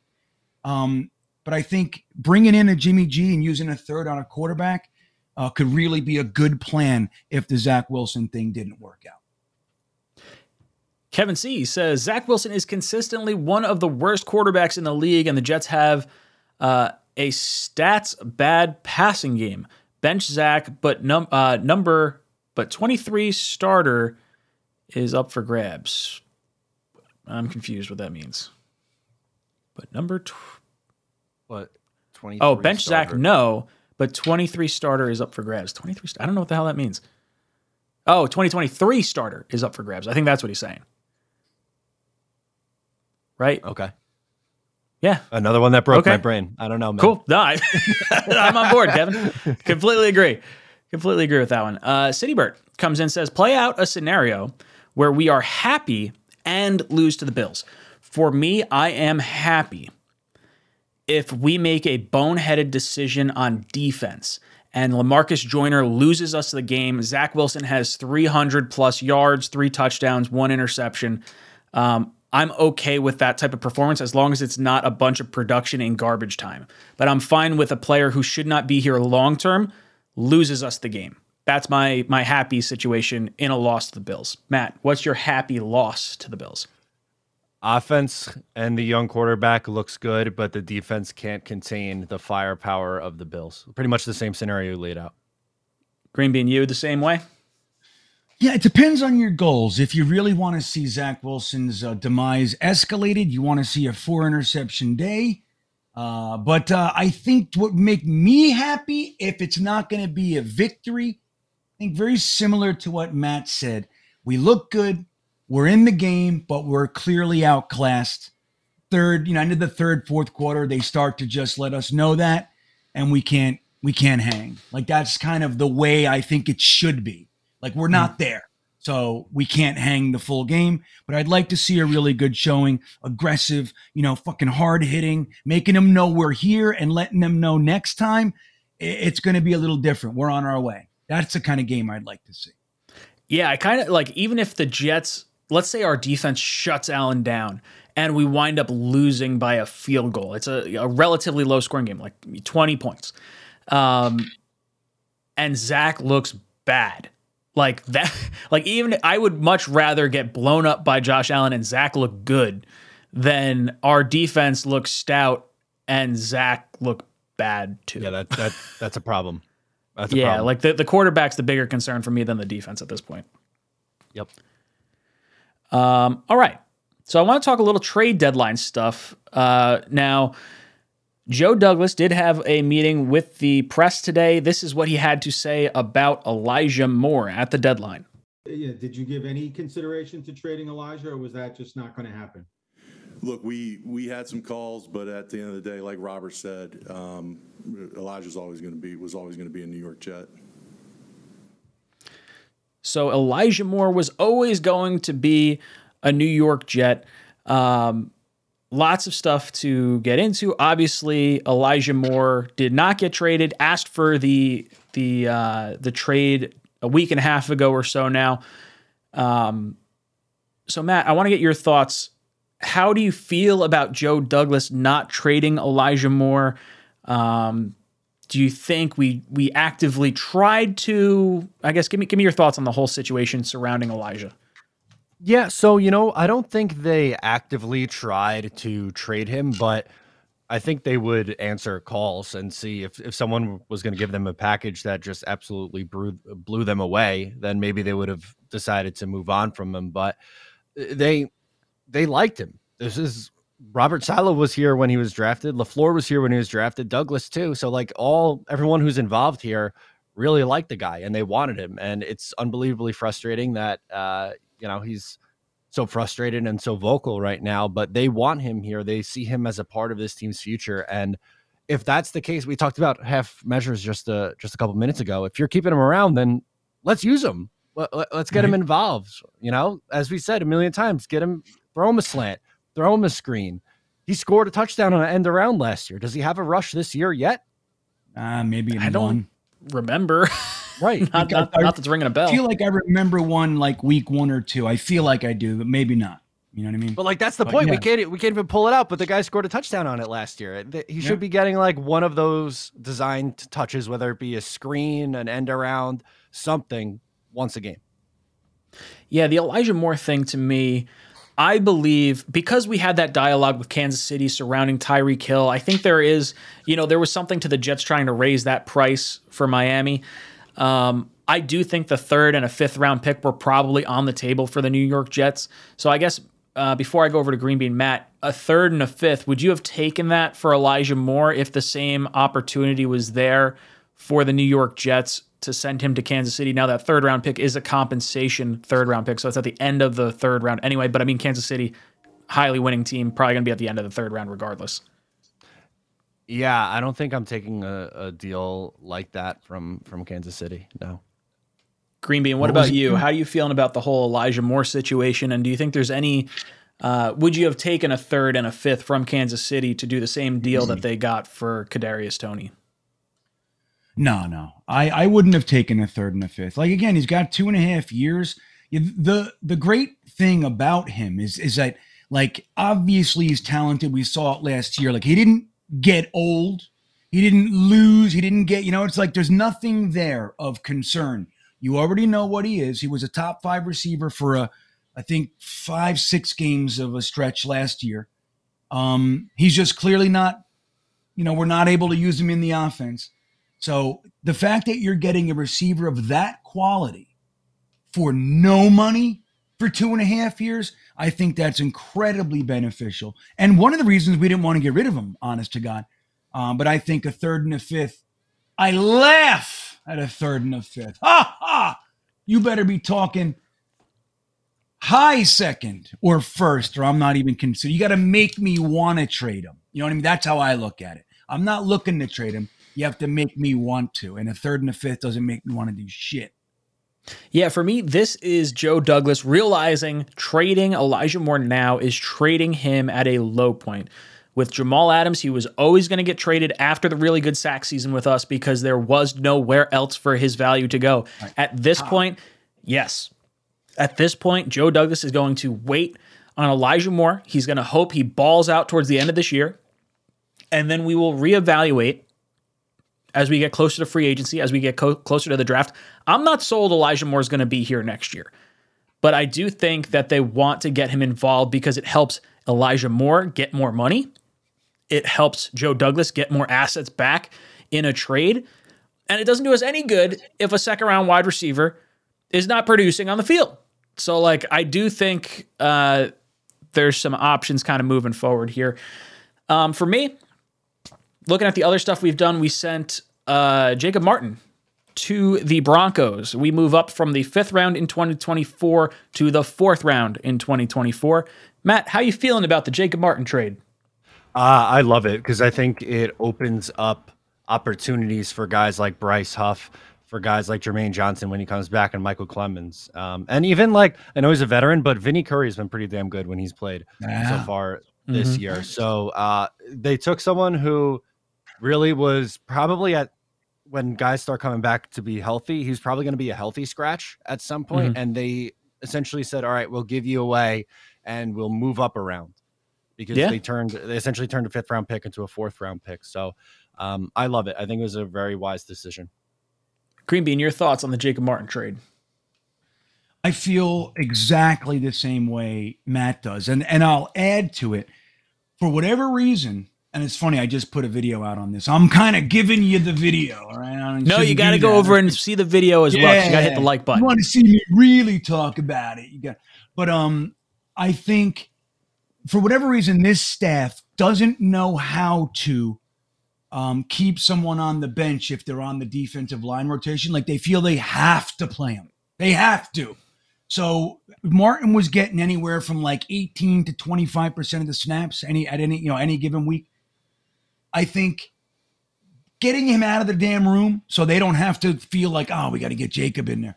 It's not that he's a bad player, but Vinny Curry and he's on the bottom of it has shown more impact, more capability. Michael Clemons, Bryce Huff, who's you know really going to take most of it. I think Jermaine Johnson, all of those guys deserve to eat a portion of Jacob Martin's uh, percentage time, and I think it's going to bode well for us. We all had high hopes for him, but it's it's just not. He's not in pay. He has a sack and a half, a few tackles. But the other thing is Joe Douglas gets six million dollars back. Uh, I think it's four million this year, six million next year. I, I might have that wrong, but um, that's big. Mhm. That's big. I think dead cap wise, we have 1.8 for this year and 3.5 for next year, I think is what it is. And the Jets do save probably a little bit, I would think, next year uh, on this. And the Broncos get a guy that's signed for two more years. I think, like Matt said, freeing up snaps and opportunities for other players, most namely Jermaine Johnson, Bryce Huff, Michael Clemons. That's what I want to see. Like for me, Vinny Curry comes in when the young guys are not ready to go. Uh, and Martin, for me, like Matt said, going to be a healthy scratch. Flip him, move up around, love it. No, uh, no, you know, ill feelings towards Jacob Martin. The Jets basically bought a a increase in a round one year from now. So I, I think that was uh, pretty interesting. Thomas Cahill dropped in. Uh, he says, "I think Mims has played his way back onto the team." Yeah, I, I think he has allowed us the opportunity to see what happens with him the rest of the year, especially with the injury to Corey Davis, because you're trying to probably figure out do you cut Corey Davis at the end of the year, um, or do you retain him on? I think it's a $13 million contract. And right now, I'm saying I'm retaining him because of his chemistry with Zach Wilson. Um, now, if Denzel Mims decides to show out, for me, especially with the Elijah Moore thing that's come up, Denzel Mims is on this team next year. Like I'm not I'm not trying to move on from from Elijah Moore and Denzel Mims at the same time. Matt, your thoughts on Mims playing his way back on to the team? Yeah, I mean, look, I, we mentioned it a little bit earlier with Denzel Mims. It was never a talent thing, and I, I love the way that he's playing football right now. And I think with Corey Davis out, this is the perfect time for him. And I think ideally, you want him around here for for the future. Um, Corey Davis isn't going to be here forever. He has one more year on his deal after this, and you know who knows? Maybe they don't re-sign him and they go with uh, a, a little Garrett Wilson, Elijah Moore, Denzel Mims, and Braxton Berrios as the future wide receiver core. I don't think anyone would really complain about that. Green Bean is Mims playing his way back on to the team. Well, I think he's he's making a case, you know. Again, I think it's not it's not so much like, you know, taking Moore's role or anything like that. Where his comp his direct competition to me is Jeff Smith. Is his value uh no, Jeff Smith that is, is his value to Boyer so much, so great that we don't get to see that type of potential. Like he can break it. Denzel Mims gets YAC. If it's a one yard pass, like in Denver, and turning it into a four yard pass, if it's an eight yard pass and he turns into a 15, or if it's a 15 yard pass that turns into a 68 yard pass, whatever. That's what he does. That's it. You know what I mean? So uh, I think he's making a case. I would like nothing more than to see that because you guys know I am a strong proponent of Denzel Mims uh, being an incre- you know, it's an incredible value to this team. And again, I think it's really it's it's alarming that LaFleur can't figure out how to use this guy. And, and then you add to it now Elijah Moore. Like something's wrong, man. Something's up. And uh, I think Denzel Mims should be out there. Uh, Loading Man says, I really wanted more to get more targets last game. Yes, of course, we did too. He was only on there for 10 snaps. I think he may have gotten two looks, if that. Um, really uh, kind of disappointing stuff. Feels, not going to lie, feels a little petty. Um, there was some other trade news that happened. I want to hear your guys' thoughts on this. Bradley Chubb gets traded from Denver to Miami. The Jets were rumored to be in on this trade. Um, you guys know how I feel on this. I did not think this made any sort of sense whatsoever for the New York Jets. But the Broncos do trade him to our division rival. They receive Chase Edmonds, a 2023 first and a 2024 fourth.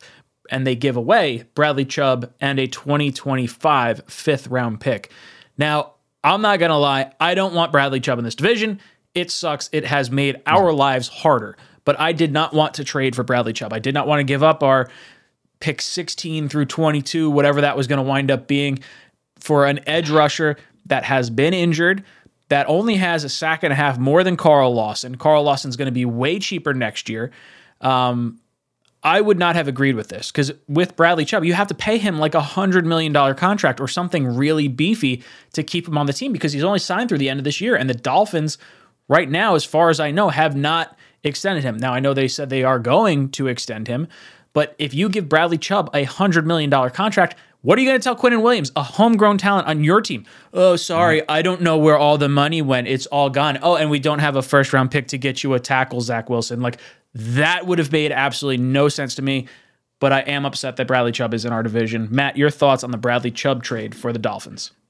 Yeah, I get like they're trying to go all in right now, and uh, I get that, and kudos to to them. Um, I would be a little bit worried about his health. There have been a few mm-hmm. times, twice already in his career, where he has missed significant time due to injury. Now this year he's been phenomenal. He does have a Pro Bowl under his belt, but um, I definitely think injuries are, uh, are are a concern, and you gave up a lot to get him. Green Bean, what are your thoughts on the Bradley Chubb acquisition for the Miami Dolphins? Yeah, I, I agree, man. It's like on one hand, I did not want to give up our first or or even a second. I don't want to. Our, you know, for a guy who happens to be an, in, playing a position which is our strength.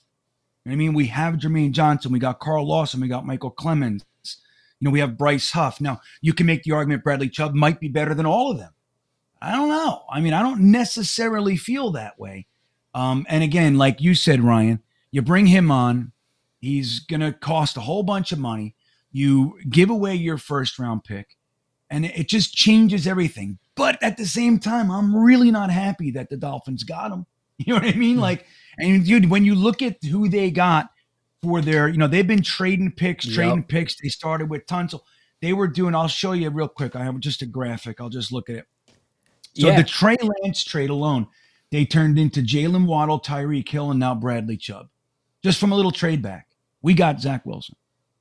So, you know, they got Trey Lance, you know, but like that's the kind of value they're able to take that and parlay it into actual impact players. And they lose Chase Edmonds. Didn't they got they got Jeff Willis today too? They traded for Jeff Willis. Um, so yep. I think uh, Jeff Wilson. Wilson, right, right, right. Uh, they are they are really doing a good job of extending the value of the Tunsil trade and that and uh, just I mean look there it's impressive. I've loved what Joe Douglas has done. Uh, I think he's done more. You know, really he played he played his hands very well. But what Miami's doing is even a step up from that. And then you look at the players they're getting. they're actually working. Like they're actually good. And it's alarming, man. You know, I would really not, I'd prefer Bradley Chubb wasn't added to their defensive line, especially now that AVT's out and everything else when we play them next time. But like Matt said, they're going all in, man. That's what they're trying to do. Yeah, so Miami does not have a first round pick this next year. They have traded it for Bradley Chubb, and they lost the other one because they were tampering with Tom Brady uh, and Drew Brees, which it is crazy to me to realize that like Tom Brady, who is under contract with the Buccaneers, has no repercussions Nothing. for like tampering. Like he, he's equally like there with the Dolphins. The Dolphins lose the pick, which great, I'm I'm all for. But how does Brady not get you know any kind of suspension or fine or anything? Like there's for for players, there's no negative to talk to another team while you're under contract with another team. Don't know. Yeah, I was gonna say Matt, you, you look like you want to say something. You're like, No. that's right. I, I'm just shrugging because I, I don't know. I don't know. you got me. Uh, I don't know. Uh, Hennessy drops in says MetLife is sold out this Sunday. We got over 50% Bills fans, but hey, maybe if it feels like an away game, we can win. Oh yeah, we're going to launch fireworks an hour beforehand to get people into the stadium to disrupt this uh, new center for the Patriots. And then we're not going to do anything. You you get to come and watch the Jets get thumped earlier. You can end your tailgate. The best part of Jet home games right now. the Jets have been un have been incredible on the road. The home games, not so much. You know what though? I I heard that it was. I mean, the first quarter was really good, and. I heard the whole second half was like really quiet. I don't know how true that is. Dude, it took the wind out of our sails on uh, on the JFM penalty. That was like that was the dagger. That's- that killed us. That's all it takes for us. I mean, that's kind of shitty. And again, I wasn't Well, there. well, because just- then Zach had the interceptions right after, so we didn't have a Yeah. chance to get excited after that.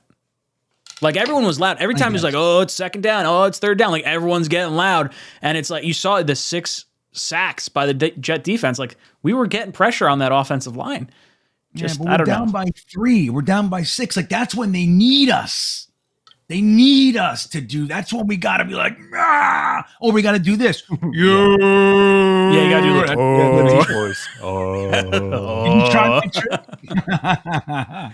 Did you try it? Did you try my Oh, trick? I did not. I forgot Oh. about it. Oh, That oh, is oh, fantastic, though. It's new. Uh, it's new. The NY Bully comes in and says, I understand the frustration with Zach Wilson, but let's remember that he's one of ours and allow him at least a full season before we give a fair evaluation. He has to watch film until he knows everything about this system. At some point, I would like to see us try to mask the deficiencies that Zach Wilson has. And I know that's what we tried to do with the running game and limiting his throws, but that's not the way I want to see us do it. I would like to see us use a little bit of the RPO, use some of the things that Zach Wilson was really good at coming out of college, the improvising, get defenses on their heels, have them start running a little bit of the hurry up in the first quarter, in the second quarter, before the two minute warning, and allow him to play with his instincts and allow players to kind of understand the defenders they're going against and, and what may have just worked and allow these guys to run up to the line of scrimmage. Let him look at the whole defense beforehand. You don't have to snap the ball when you run up. You can use all 40 seconds, but at least if you get them in position, now he's looking at everyone else across the field. I feel like that would benefit Zach uh, a lot here. Um, I don't know. Green Bean, are we evaluating Zach Wilson too soon? Well, I don't think. I mean, I think that's the process, right? We evaluate people. That's uh, you know. Now, drawing a conclusion too soon. Yes, I think we are. But I will say, even when you don't give up on someone or any situation, you do start to get indicators, right? That either cause for concern, uh, you know, uplift, cause you to maybe try something you weren't going to try. So all those things I think are coming into play. Um, I think we're drawing conclusions too quick, but I do understand why people are. And I'll just say real quick CPS 617 NYJ tried my deep voice trick and said uh, you could talk the next day. So there you go. Ooh, that's a win. There you go. It is, right? There you go. I like it. Matt, we evaluating Zach Wilson too soon? I would I would say 18 games to definitively say he's not the guy is too soon. Yes. I, I think it's not asking too much to say maybe like let's look at a 25 game sample size, which I think would be what he's at after he plays the 13 or 14 games this year. I completely agree. Hennessy says MetLife is sold out this Sunday. Hold on, did he send two of these? He did. and that's okay. Oh, poor guy. You got him. I don't twice? know if That's he's awesome. Banged up or if he's just trying to drive the, the, the point home. MetLife is sold out this Sunday. Got over 50% Bills fans, but hey, maybe it'll feel like an away game we can win. Uh, yeah, man, it sucks watching the uh, the Jets just sell their tickets. The fans sell their tickets to the opposing team. Like this week was a huge game for Jet fans, and there was a shit ton of Patriot fans at the stadium. Like Yeah. when there was a bad play for the Jets and I'm sitting there and I hear, oh, and there's cheering. And I'm like, well, did I totally miss a fumble or like something that happened after this terrible play? Because it sounds like the home team is winning right now and it's clearly not. I know it's bullshit. I I listened to a guy. I forget where it was, man, but he said I had to. I got more than face value, and it's like, Mm-hmm. why the fuck do you buy the tickets? Then? Like I don't understand. Like when I was a season ticket holder, I went to every single game, or else. And then when I couldn't, when I was only able to make two games a year, I Mm-hmm. didn't want season. I didn't have season tickets. I just went to two games. Like, Yeah. why are we doing that? Like, I know when we suck, I can uh, I can understand. I can. It's a pain in the ass, the whole thing. But if you're buying season tickets, why you just so you make 50 bucks a ticket? Who gives a shit? What is that? I think some of it is the fans that got uh, suckered into the PSL. I think some of them are stuck where they don't want to give up their season tickets because they do love the Jets, but now they, you know, are in it. Basically, they have to give up their season tickets, and they'll never get back the seats they had. I, I think that's probably where some of the issues stem from. Just sucks. Owners PSL wanted a little is- bit more money from our fan base at the expense of having the away team's fans in our stadium. Yeah. It's tough. Silly. Adam S says, should we bring back John Beck for Zach? Yeah, I don't understand why he's not on the sideline right now. Like, why not bring his offseason quarterback coach into the fold? I thought that was going to be a staple moving forward. Um, I think at the bye week, if Zach Wilson has another bad week, maybe that's something they strongly consider. Uh, maybe it's something Zach recommends to this staff overall. Green Bean, you want to see John Beck back? I, I would. I mean, I mean, last year we even had Kavanaugh. I mean, that was a thing that they did consciously this year. They wanted less voices in the room, right? That's what they thought was best. And don't for something else to to consider. Uh, the Jets are not allowed to actively coach and communicate with their players in the offseason, right? They they let John Beck go so Zach could continue to work with him. There may be some sort of barrier, like you know, like, Like all a right, certain man, week like- of the season, maybe Well, that right, could be and- come back. yeah, and like maybe they look at it like the NFL's like, okay, dude, you can't hire him during the season, fire him so Zach could work with him, hire him in the season. Like I'm sure there's probably a limit to that. I don't know what it is. Maybe somebody out there can find it. Maybe Hebrew polymath or or Gilbert Farmer. Maybe you guys can look that up for us and uh and figure that out. But I don't know it. But I think it's probably that's probably in the mix too. But I mean, I don't know what we think about Rob Calabrese. I mean, he's our quarterback coach. I don't know him and Lafleur. Uh, it looks like Zach's struggling. So I hope that they can figure it out. Matt, you want to see John Beck back? Um, I mean, if it'll help, sure. Um, I, it looked good last year. I don't know. I don't like the idea of being like, oh shit, hit the fan. Let's bring let's bring him back. And then like, if you what do you do again next year? Like he struggles through three games. And it's all let's get John Beck back on the horn and get him on the payroll Yes. again. Hundred percent. It's not my money. Screw Woody. Sorry, dude. Use your I money. Make our quarterback good. I'm all about it. Fair. Uh, Raymond, thank you for the two dollars super chat. Uh, who else we got? Knobcraft. Knobcraft comes in and says Zach and Lafleur seem to both be in a serious mismatch for each other's capabilities. Mike can't effectively utilize his talent in the game plan, and Zach is flatly incapable. Ooh, sorry, uh, flatly incapable of making his reads. Uh, Matt, do you think there's an issue with the offensive coordinator and the quarterback? And is there a solution? Because I think it's weird to, like, for me, I have a hard time believing Robert Saleh is going to fire his best man's brother. Like, they are close friends. Like, I, I feel like LaFleur almost goes out with Saleh.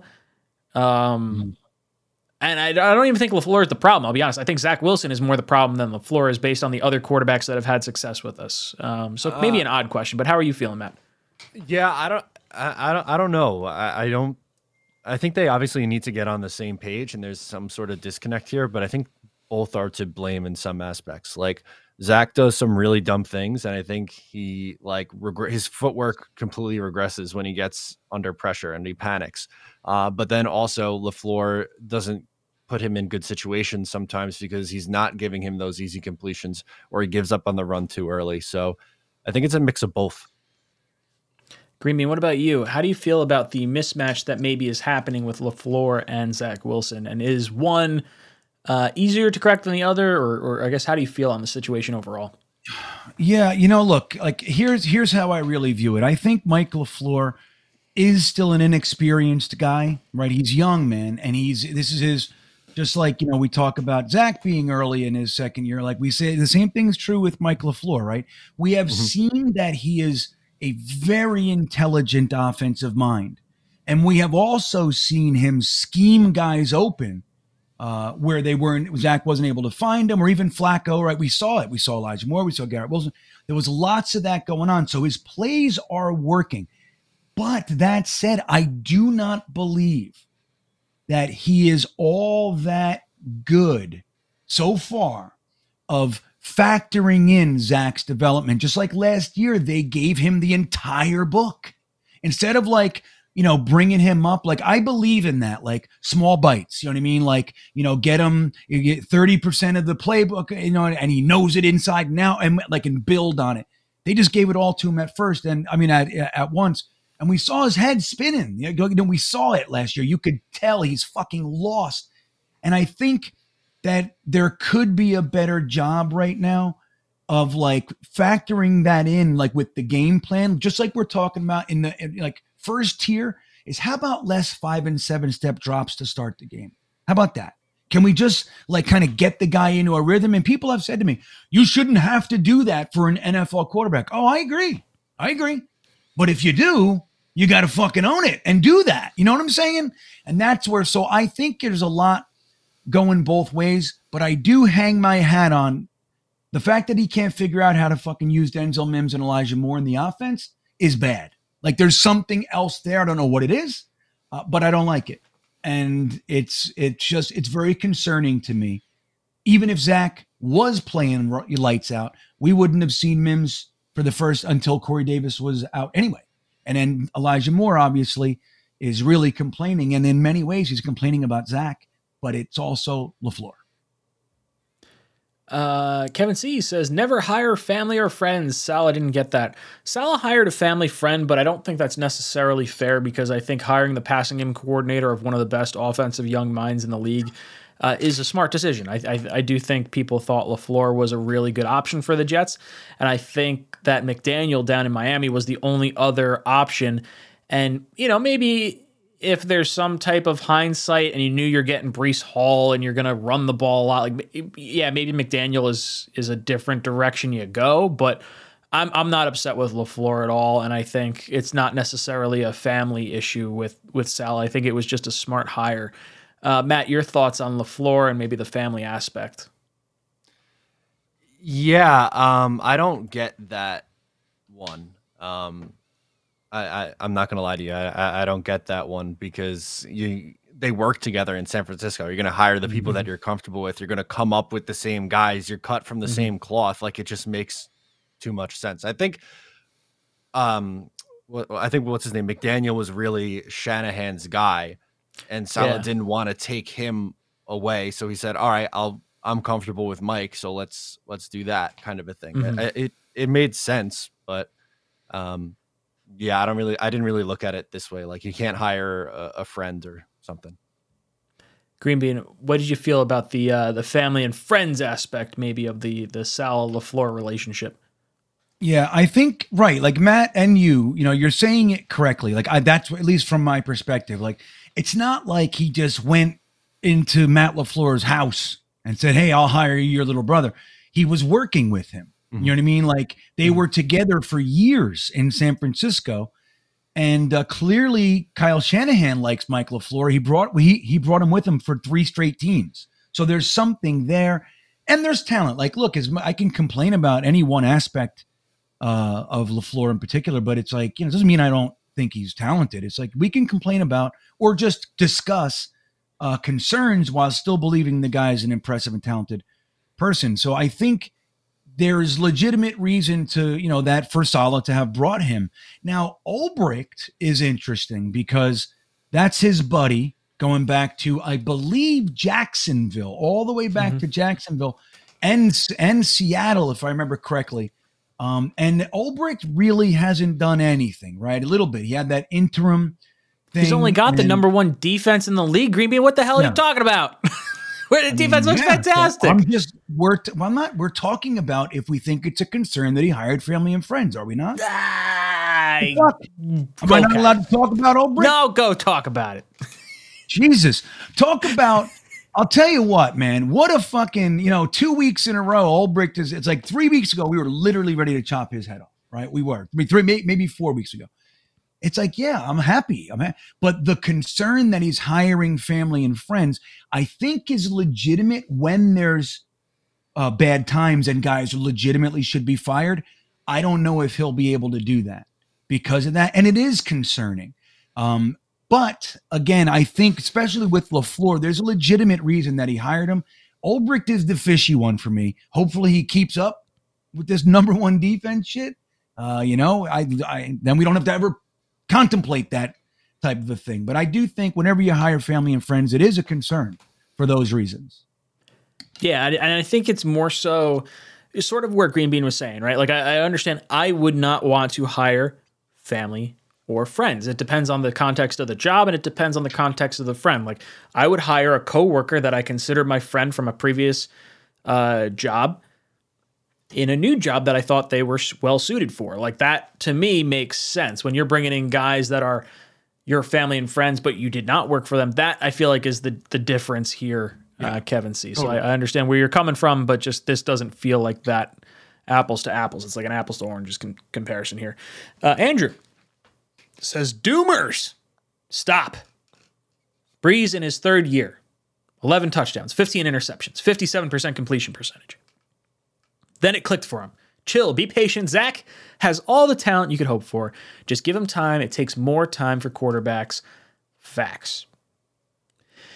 Yeah, for me, I look at Zach Wilson and I understand the metrics that people are concerned about. Like, how many times has the 32nd ranked quarterback in a lot of different categories flipped the script and turned into a top five quarterback? Yeah, Probably none. like, it doesn't happen frequently. But I do think that the eyeball test for Zach, the talent is clearly there it's between the ears it's understanding the offense it's it's understanding everything you have to do as a quarterback and realizing that the the mistakes or the the decisions that you make can be amplified based on the timing of said decision um so I'm not doom and gloom on Zach. I, I'm probably more patient, and I think when you watch my recaps on stuff, you could probably feel that. Like there was some pretty scathing reviews across all sorts of social media on on Zach Wilson this week, and I'm I'm not quite there. I, I do think he lost us this past game, but I I consider the two first interceptions as good decisions, bad throws for whatever that's worth. Um, and then the third one, bad decision, bad throw. Um, so Green Bean, you think three years? We saw Drew Brees have some struggles. He's a Hall of Fame quarterback. Um, does this change? Are we getting Sean Payton? Is that what you're? Is that what Andrew's saying here? Um, I mean, just to, I mean, I'll reiterate what you said too. Like, I'm not out on Zach Wilson. I'm, I'm, I'm not. Like, you look at some of the plays that he pulled off, even this game, which I'm very unhappy with him. This game, I think it's him that lost it, right? Uh, for the most part. But there were some beautiful plays there. And dude, the fact that he can escape that pressure, I hate that he runs backwards while doing it. And I don't like the the pirouettes. You know what I mean? I, I don't like that stuff. But it's still incredible what he's able to do uh, in that situation. So I'm not out on Zach. I just feel like um, it's there's a lot of concern. You know what I mean? There, Mm-hmm. there, re- and there should be, in my opinion. Some people are saying, nope, just a bad game. Fine, I don't want to argue with that. For me, I feel like uh, there's a there's a valid concern there, and um, you know, look, man, I I understand, you know, fans uh, not being patient. You know, it's like it's hard not to dump Zach on top of Sam and Geno and Hackenberg and Petty and Fitzpatrick and fucking Sanchez. It's hard not to do that because for us, it's been the whole time. It's just the same thing, a different face, and, and I totally understand it. I, I I gotta say, I'm probably among the top of people that are ready. I'm ready for a, a, just a winning team. I am. I'm not in a spurt. I'm ready to actually have a good team with a good quarterback. I am. I'm ready. I've I've waited. I am good. I am now ready for a good Jets team. But that said, you know, it's like I think we do need to give him a minute. Give him the season. That's it. If if for nothing else, let's just go through the rest of the season with Zach as our quarterback. Uh, guys, if you're just tuning in, make sure you hit that like button. For every 25 likes we get, we're going to pick a t-shirt qualifier in our t-shirt giveaway at the end of the stream. Uh, and if you're listening after the fact, make sure you drop a like and a comment below this video to get entered into next week's t-shirt giveaway. Matt, I want your thoughts. Brees, year three, 11 touchdowns, 15 interceptions, 57% completion percentage. Are we pulling the plug on Zach Wilson too early after this season? Um, yes, but I also don't like the comparisons back to the late '90s, early 2000s on these quarterbacks because uh, Be what, one- 2004 when Rivers was drafted, right? So 04, 05 is probably when he shifted over to the Saints. 05, 06 maybe? Oh, 06 is when he went to uh, the Saints, but he was drafted in I think 01 or 02. 2001. I think it was one. Yeah. Yeah. 32nd Um, pick, if I'm not mistaken. Prior to the Texans getting there. Yes. Yeah, he was the first pick of the second round, right? Mhm. Pretty sure. Um, but one, stylistically, the NFL 20 years ago is very different than today's NFL. So comparing the quarterback stats, I don't really see a connection with. But also like the contracts then that you brought up earlier versus now and and the Mhm. rookie deals, it's it's very different. Um, but to make a comparison that's a little bit more current, like going into this year, Tua and Jalen Hurts were both massive quarter uh, question Mhm. marks going into year three, uh, and both have answered the bell. Um, people love to bring up the Josh Allen comparison. I don't know if that's necessarily a fair one because he what he did was uh, very very much so an outlier, and he looks he's probably the second best quarterback in the NFL behind Patrick Mahomes at this point. But um, I think it's kind of crazy to say that after 18 games that there's no way this guy can get any better. He's just going to be this bad forever. All right. So I should have built this topic into here and I didn't do it. Josh Allen, year three, massive trade for Stefon Diggs. Jalen Hurts, year three, massive trade for A.J. Brown. Tua Tagovailoa, massive trade for Tyreek Hill. Zach Wilson going into year three. Uh, before I even get to that, Justin Fields, they now make a trade for Chase Claypool.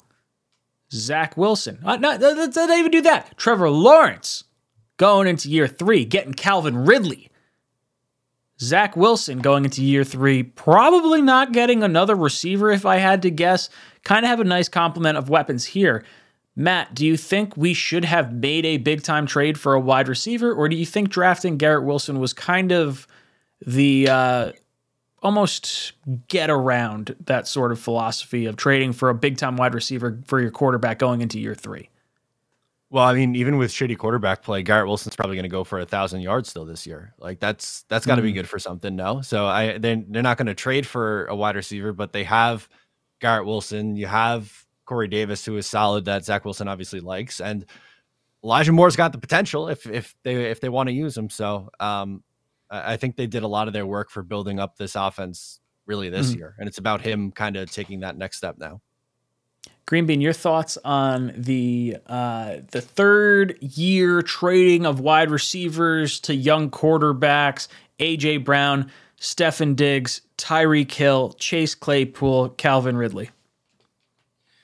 Yeah, there's something to it. You know, I mean, I think, you know, you look at the Bills just as an example, they didn't draft any first round wide receivers either, though. So we did that. They did that, you know, in lieu of, you know, um, even like, you know, Chase Claypool, if you want to throw them. I mean, I think they ignored receiver for uh, I mean, for the most they they got him one, but I mean it was like third round or whatever the hell it was.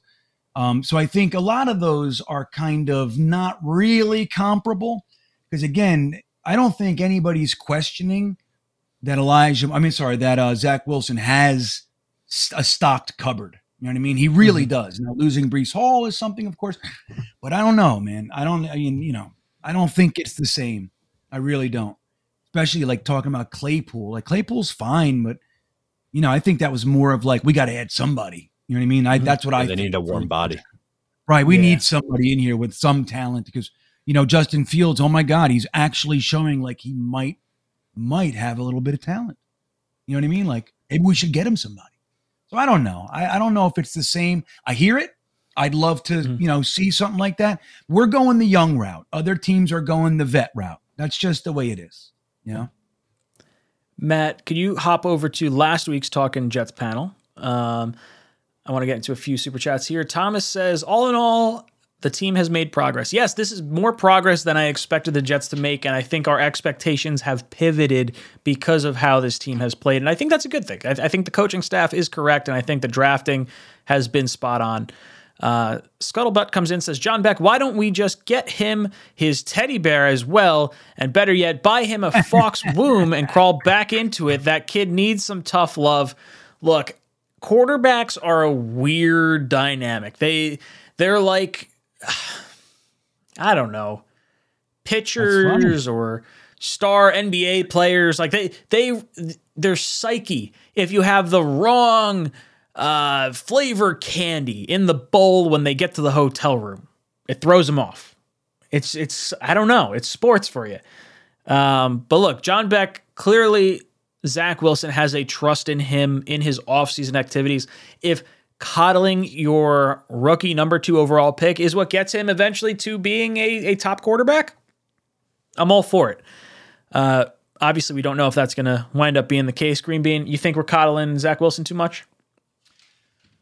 Um, I don't know if I use the word coddle, but I do believe, just like we were talking about earlier with JFM, I do believe in like a foot down kind of thing. That's what you're going to do today, then get the hell off my field. Like that mm. kind of a thing. Um, like even if, for example, if I would have benched Zach for the final quarter, just to say all we need to do is hit dump offs and we win this fucking game. Like if I, if that doesn't mean Zach isn't already the the written in starter for the next week. And I don't know if that's right, wrong, you know, but that's my view. But I think uh, I think uh, Zach could probably benefit from a good pop to the chops, figuratively, of course. Been fed with a silver spoon there.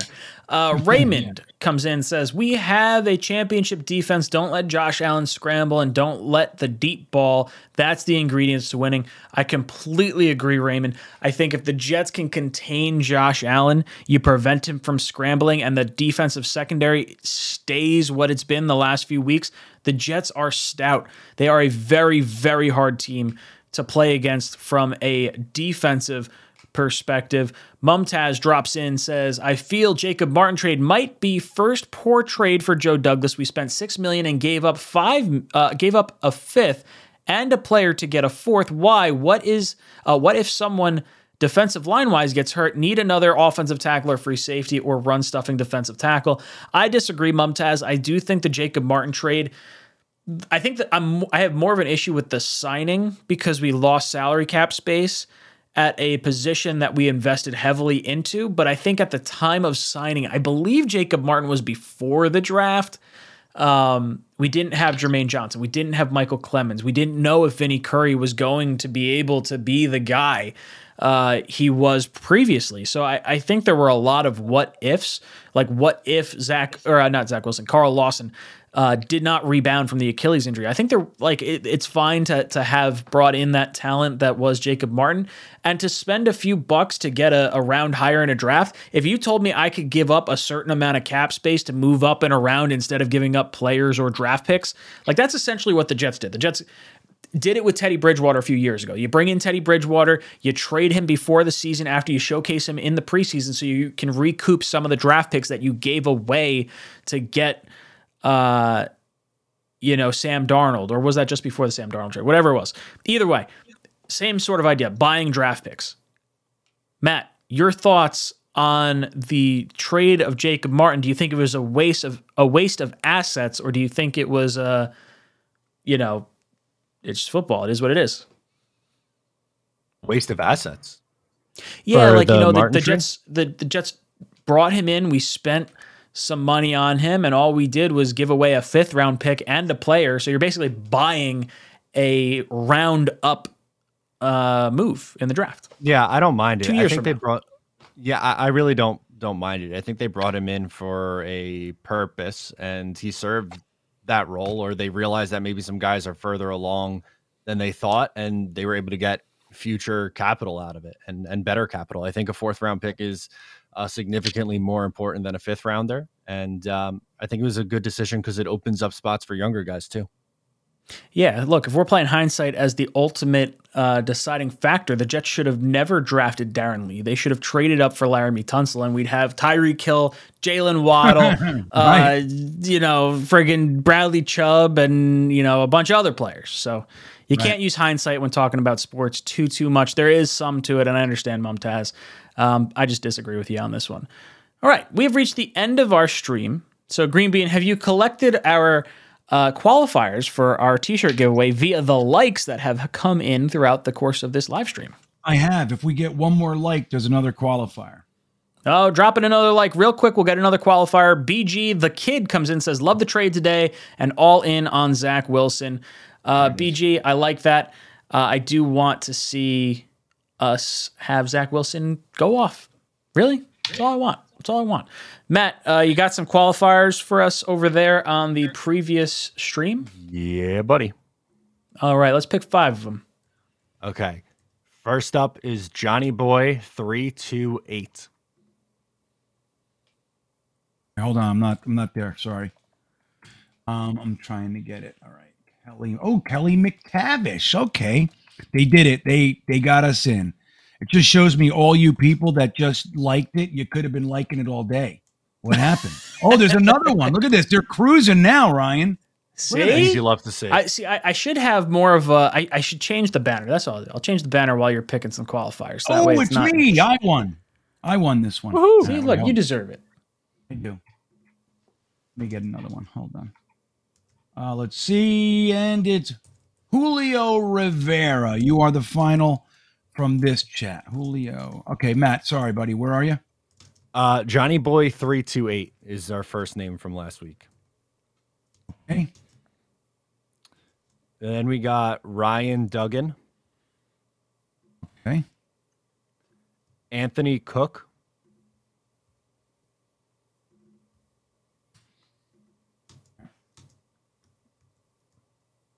uh, Andy Trick Shots. I like that name. Yeah. And we'll go Good Vibes to close out. And, the, and good vibes. All right. All right, for the Twitter retweeting, for those of you guys that retweet. Oh, next time I said retweet and tag three friends. That's what we'll wind up doing. Get some more love on the stream. Uh, let's do Jacob. One seven two two.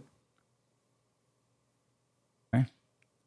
We're gonna go Denzel Trims. Oh yeah, he's good. I like Denzel Trims. I read his. I see his stuff. Yeah. Uh, let's go Alex Gangrene AP. Gangrene AP. Alex Gangrene AP. Or just Uh, Alex is his name, but his handle is at Gangrene AP.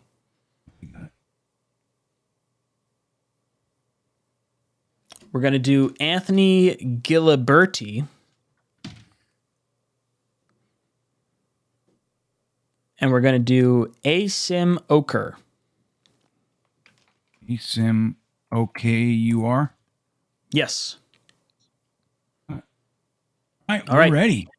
Let's do some odds or evens. Three, two, one. That is a 10. Evens. All right. Up, nope, nope, sorry. Uh, J Man Hop, you're out. Mikey Mouse, you're out. Steven Ingles out again. He's in there every week, I think. Uh, Jake Cole. Oh, you know what? He tells me to um, to give it to somebody else. I forgot. He's out anyway. Uh, let's see. Uh, Nick Peoples is out. Kelly McTavish is out. Johnny Boy 328 is gone. Anthony Cook is out. Uh, good vibes. Sorry, good vibes. Didn't last too long. Uh, Denzel Trims, sorry, buddy. And Anthony Giliberti is out. All right, three, two, one. That's a seven. Odds. Odds. Stud City, you're gone. Jets forever, you're gone. Oh, that's a shame. Yeah, Robbie Oak is gone. Oh, Joe Campione is gone. Ryan Duggan's out. Uh, Jacob one seven two two and Asim Oker. We only got one Twitter left, by the way. How many picks we got left as far as Uh, One, people two, goes? three, four, five, six. Six, three, two, one. Seven. It's an odd. All right, Archerist, you're out. Oh shit! What the hell just happened? What the hell was that? Did you see that? No. What was that? My whole screen, everything. All right, Archerist, you're out. I'm sorry, buddy. ZZ, who's been asking for a shirt all night, you are out. Andy Oh, Trickshots is out. Yeah, it's a shame. I was kind of secretly rooting for you, ZZ. I was. How Um, many, Okay, uh, three left. Three. Three, three left. All right, chat. Give us a number plus what we throw up. Three, two, one. It's a five plus.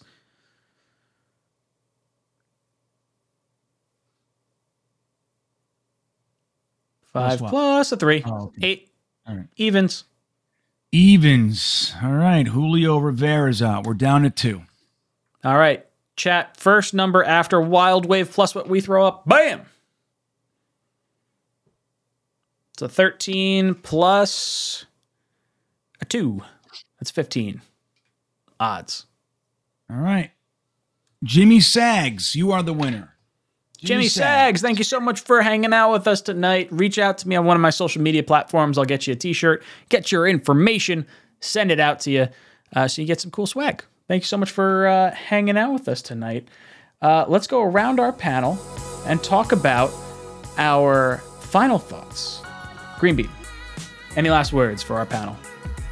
Yeah, you know what? I th- I wasn't gonna do it, man, and I gotta I gotta stop. But I think I'm gonna do an after hour show tonight. I feel like maybe 40 minutes. That's it. 40 minutes. Come over to Green Bean Jets fan right after the stream at 10:30, and we'll continue the convo. Matt, any last words for our panel? New episode of Just Jets is out tomorrow. It's an hour episode, so Green Bean will be happy. Yeah. Um, but it's a frustrating hour. Uh, I'll leave it at that. Boys and girls, thank you so much for flying with us tonight. My name's Ryan.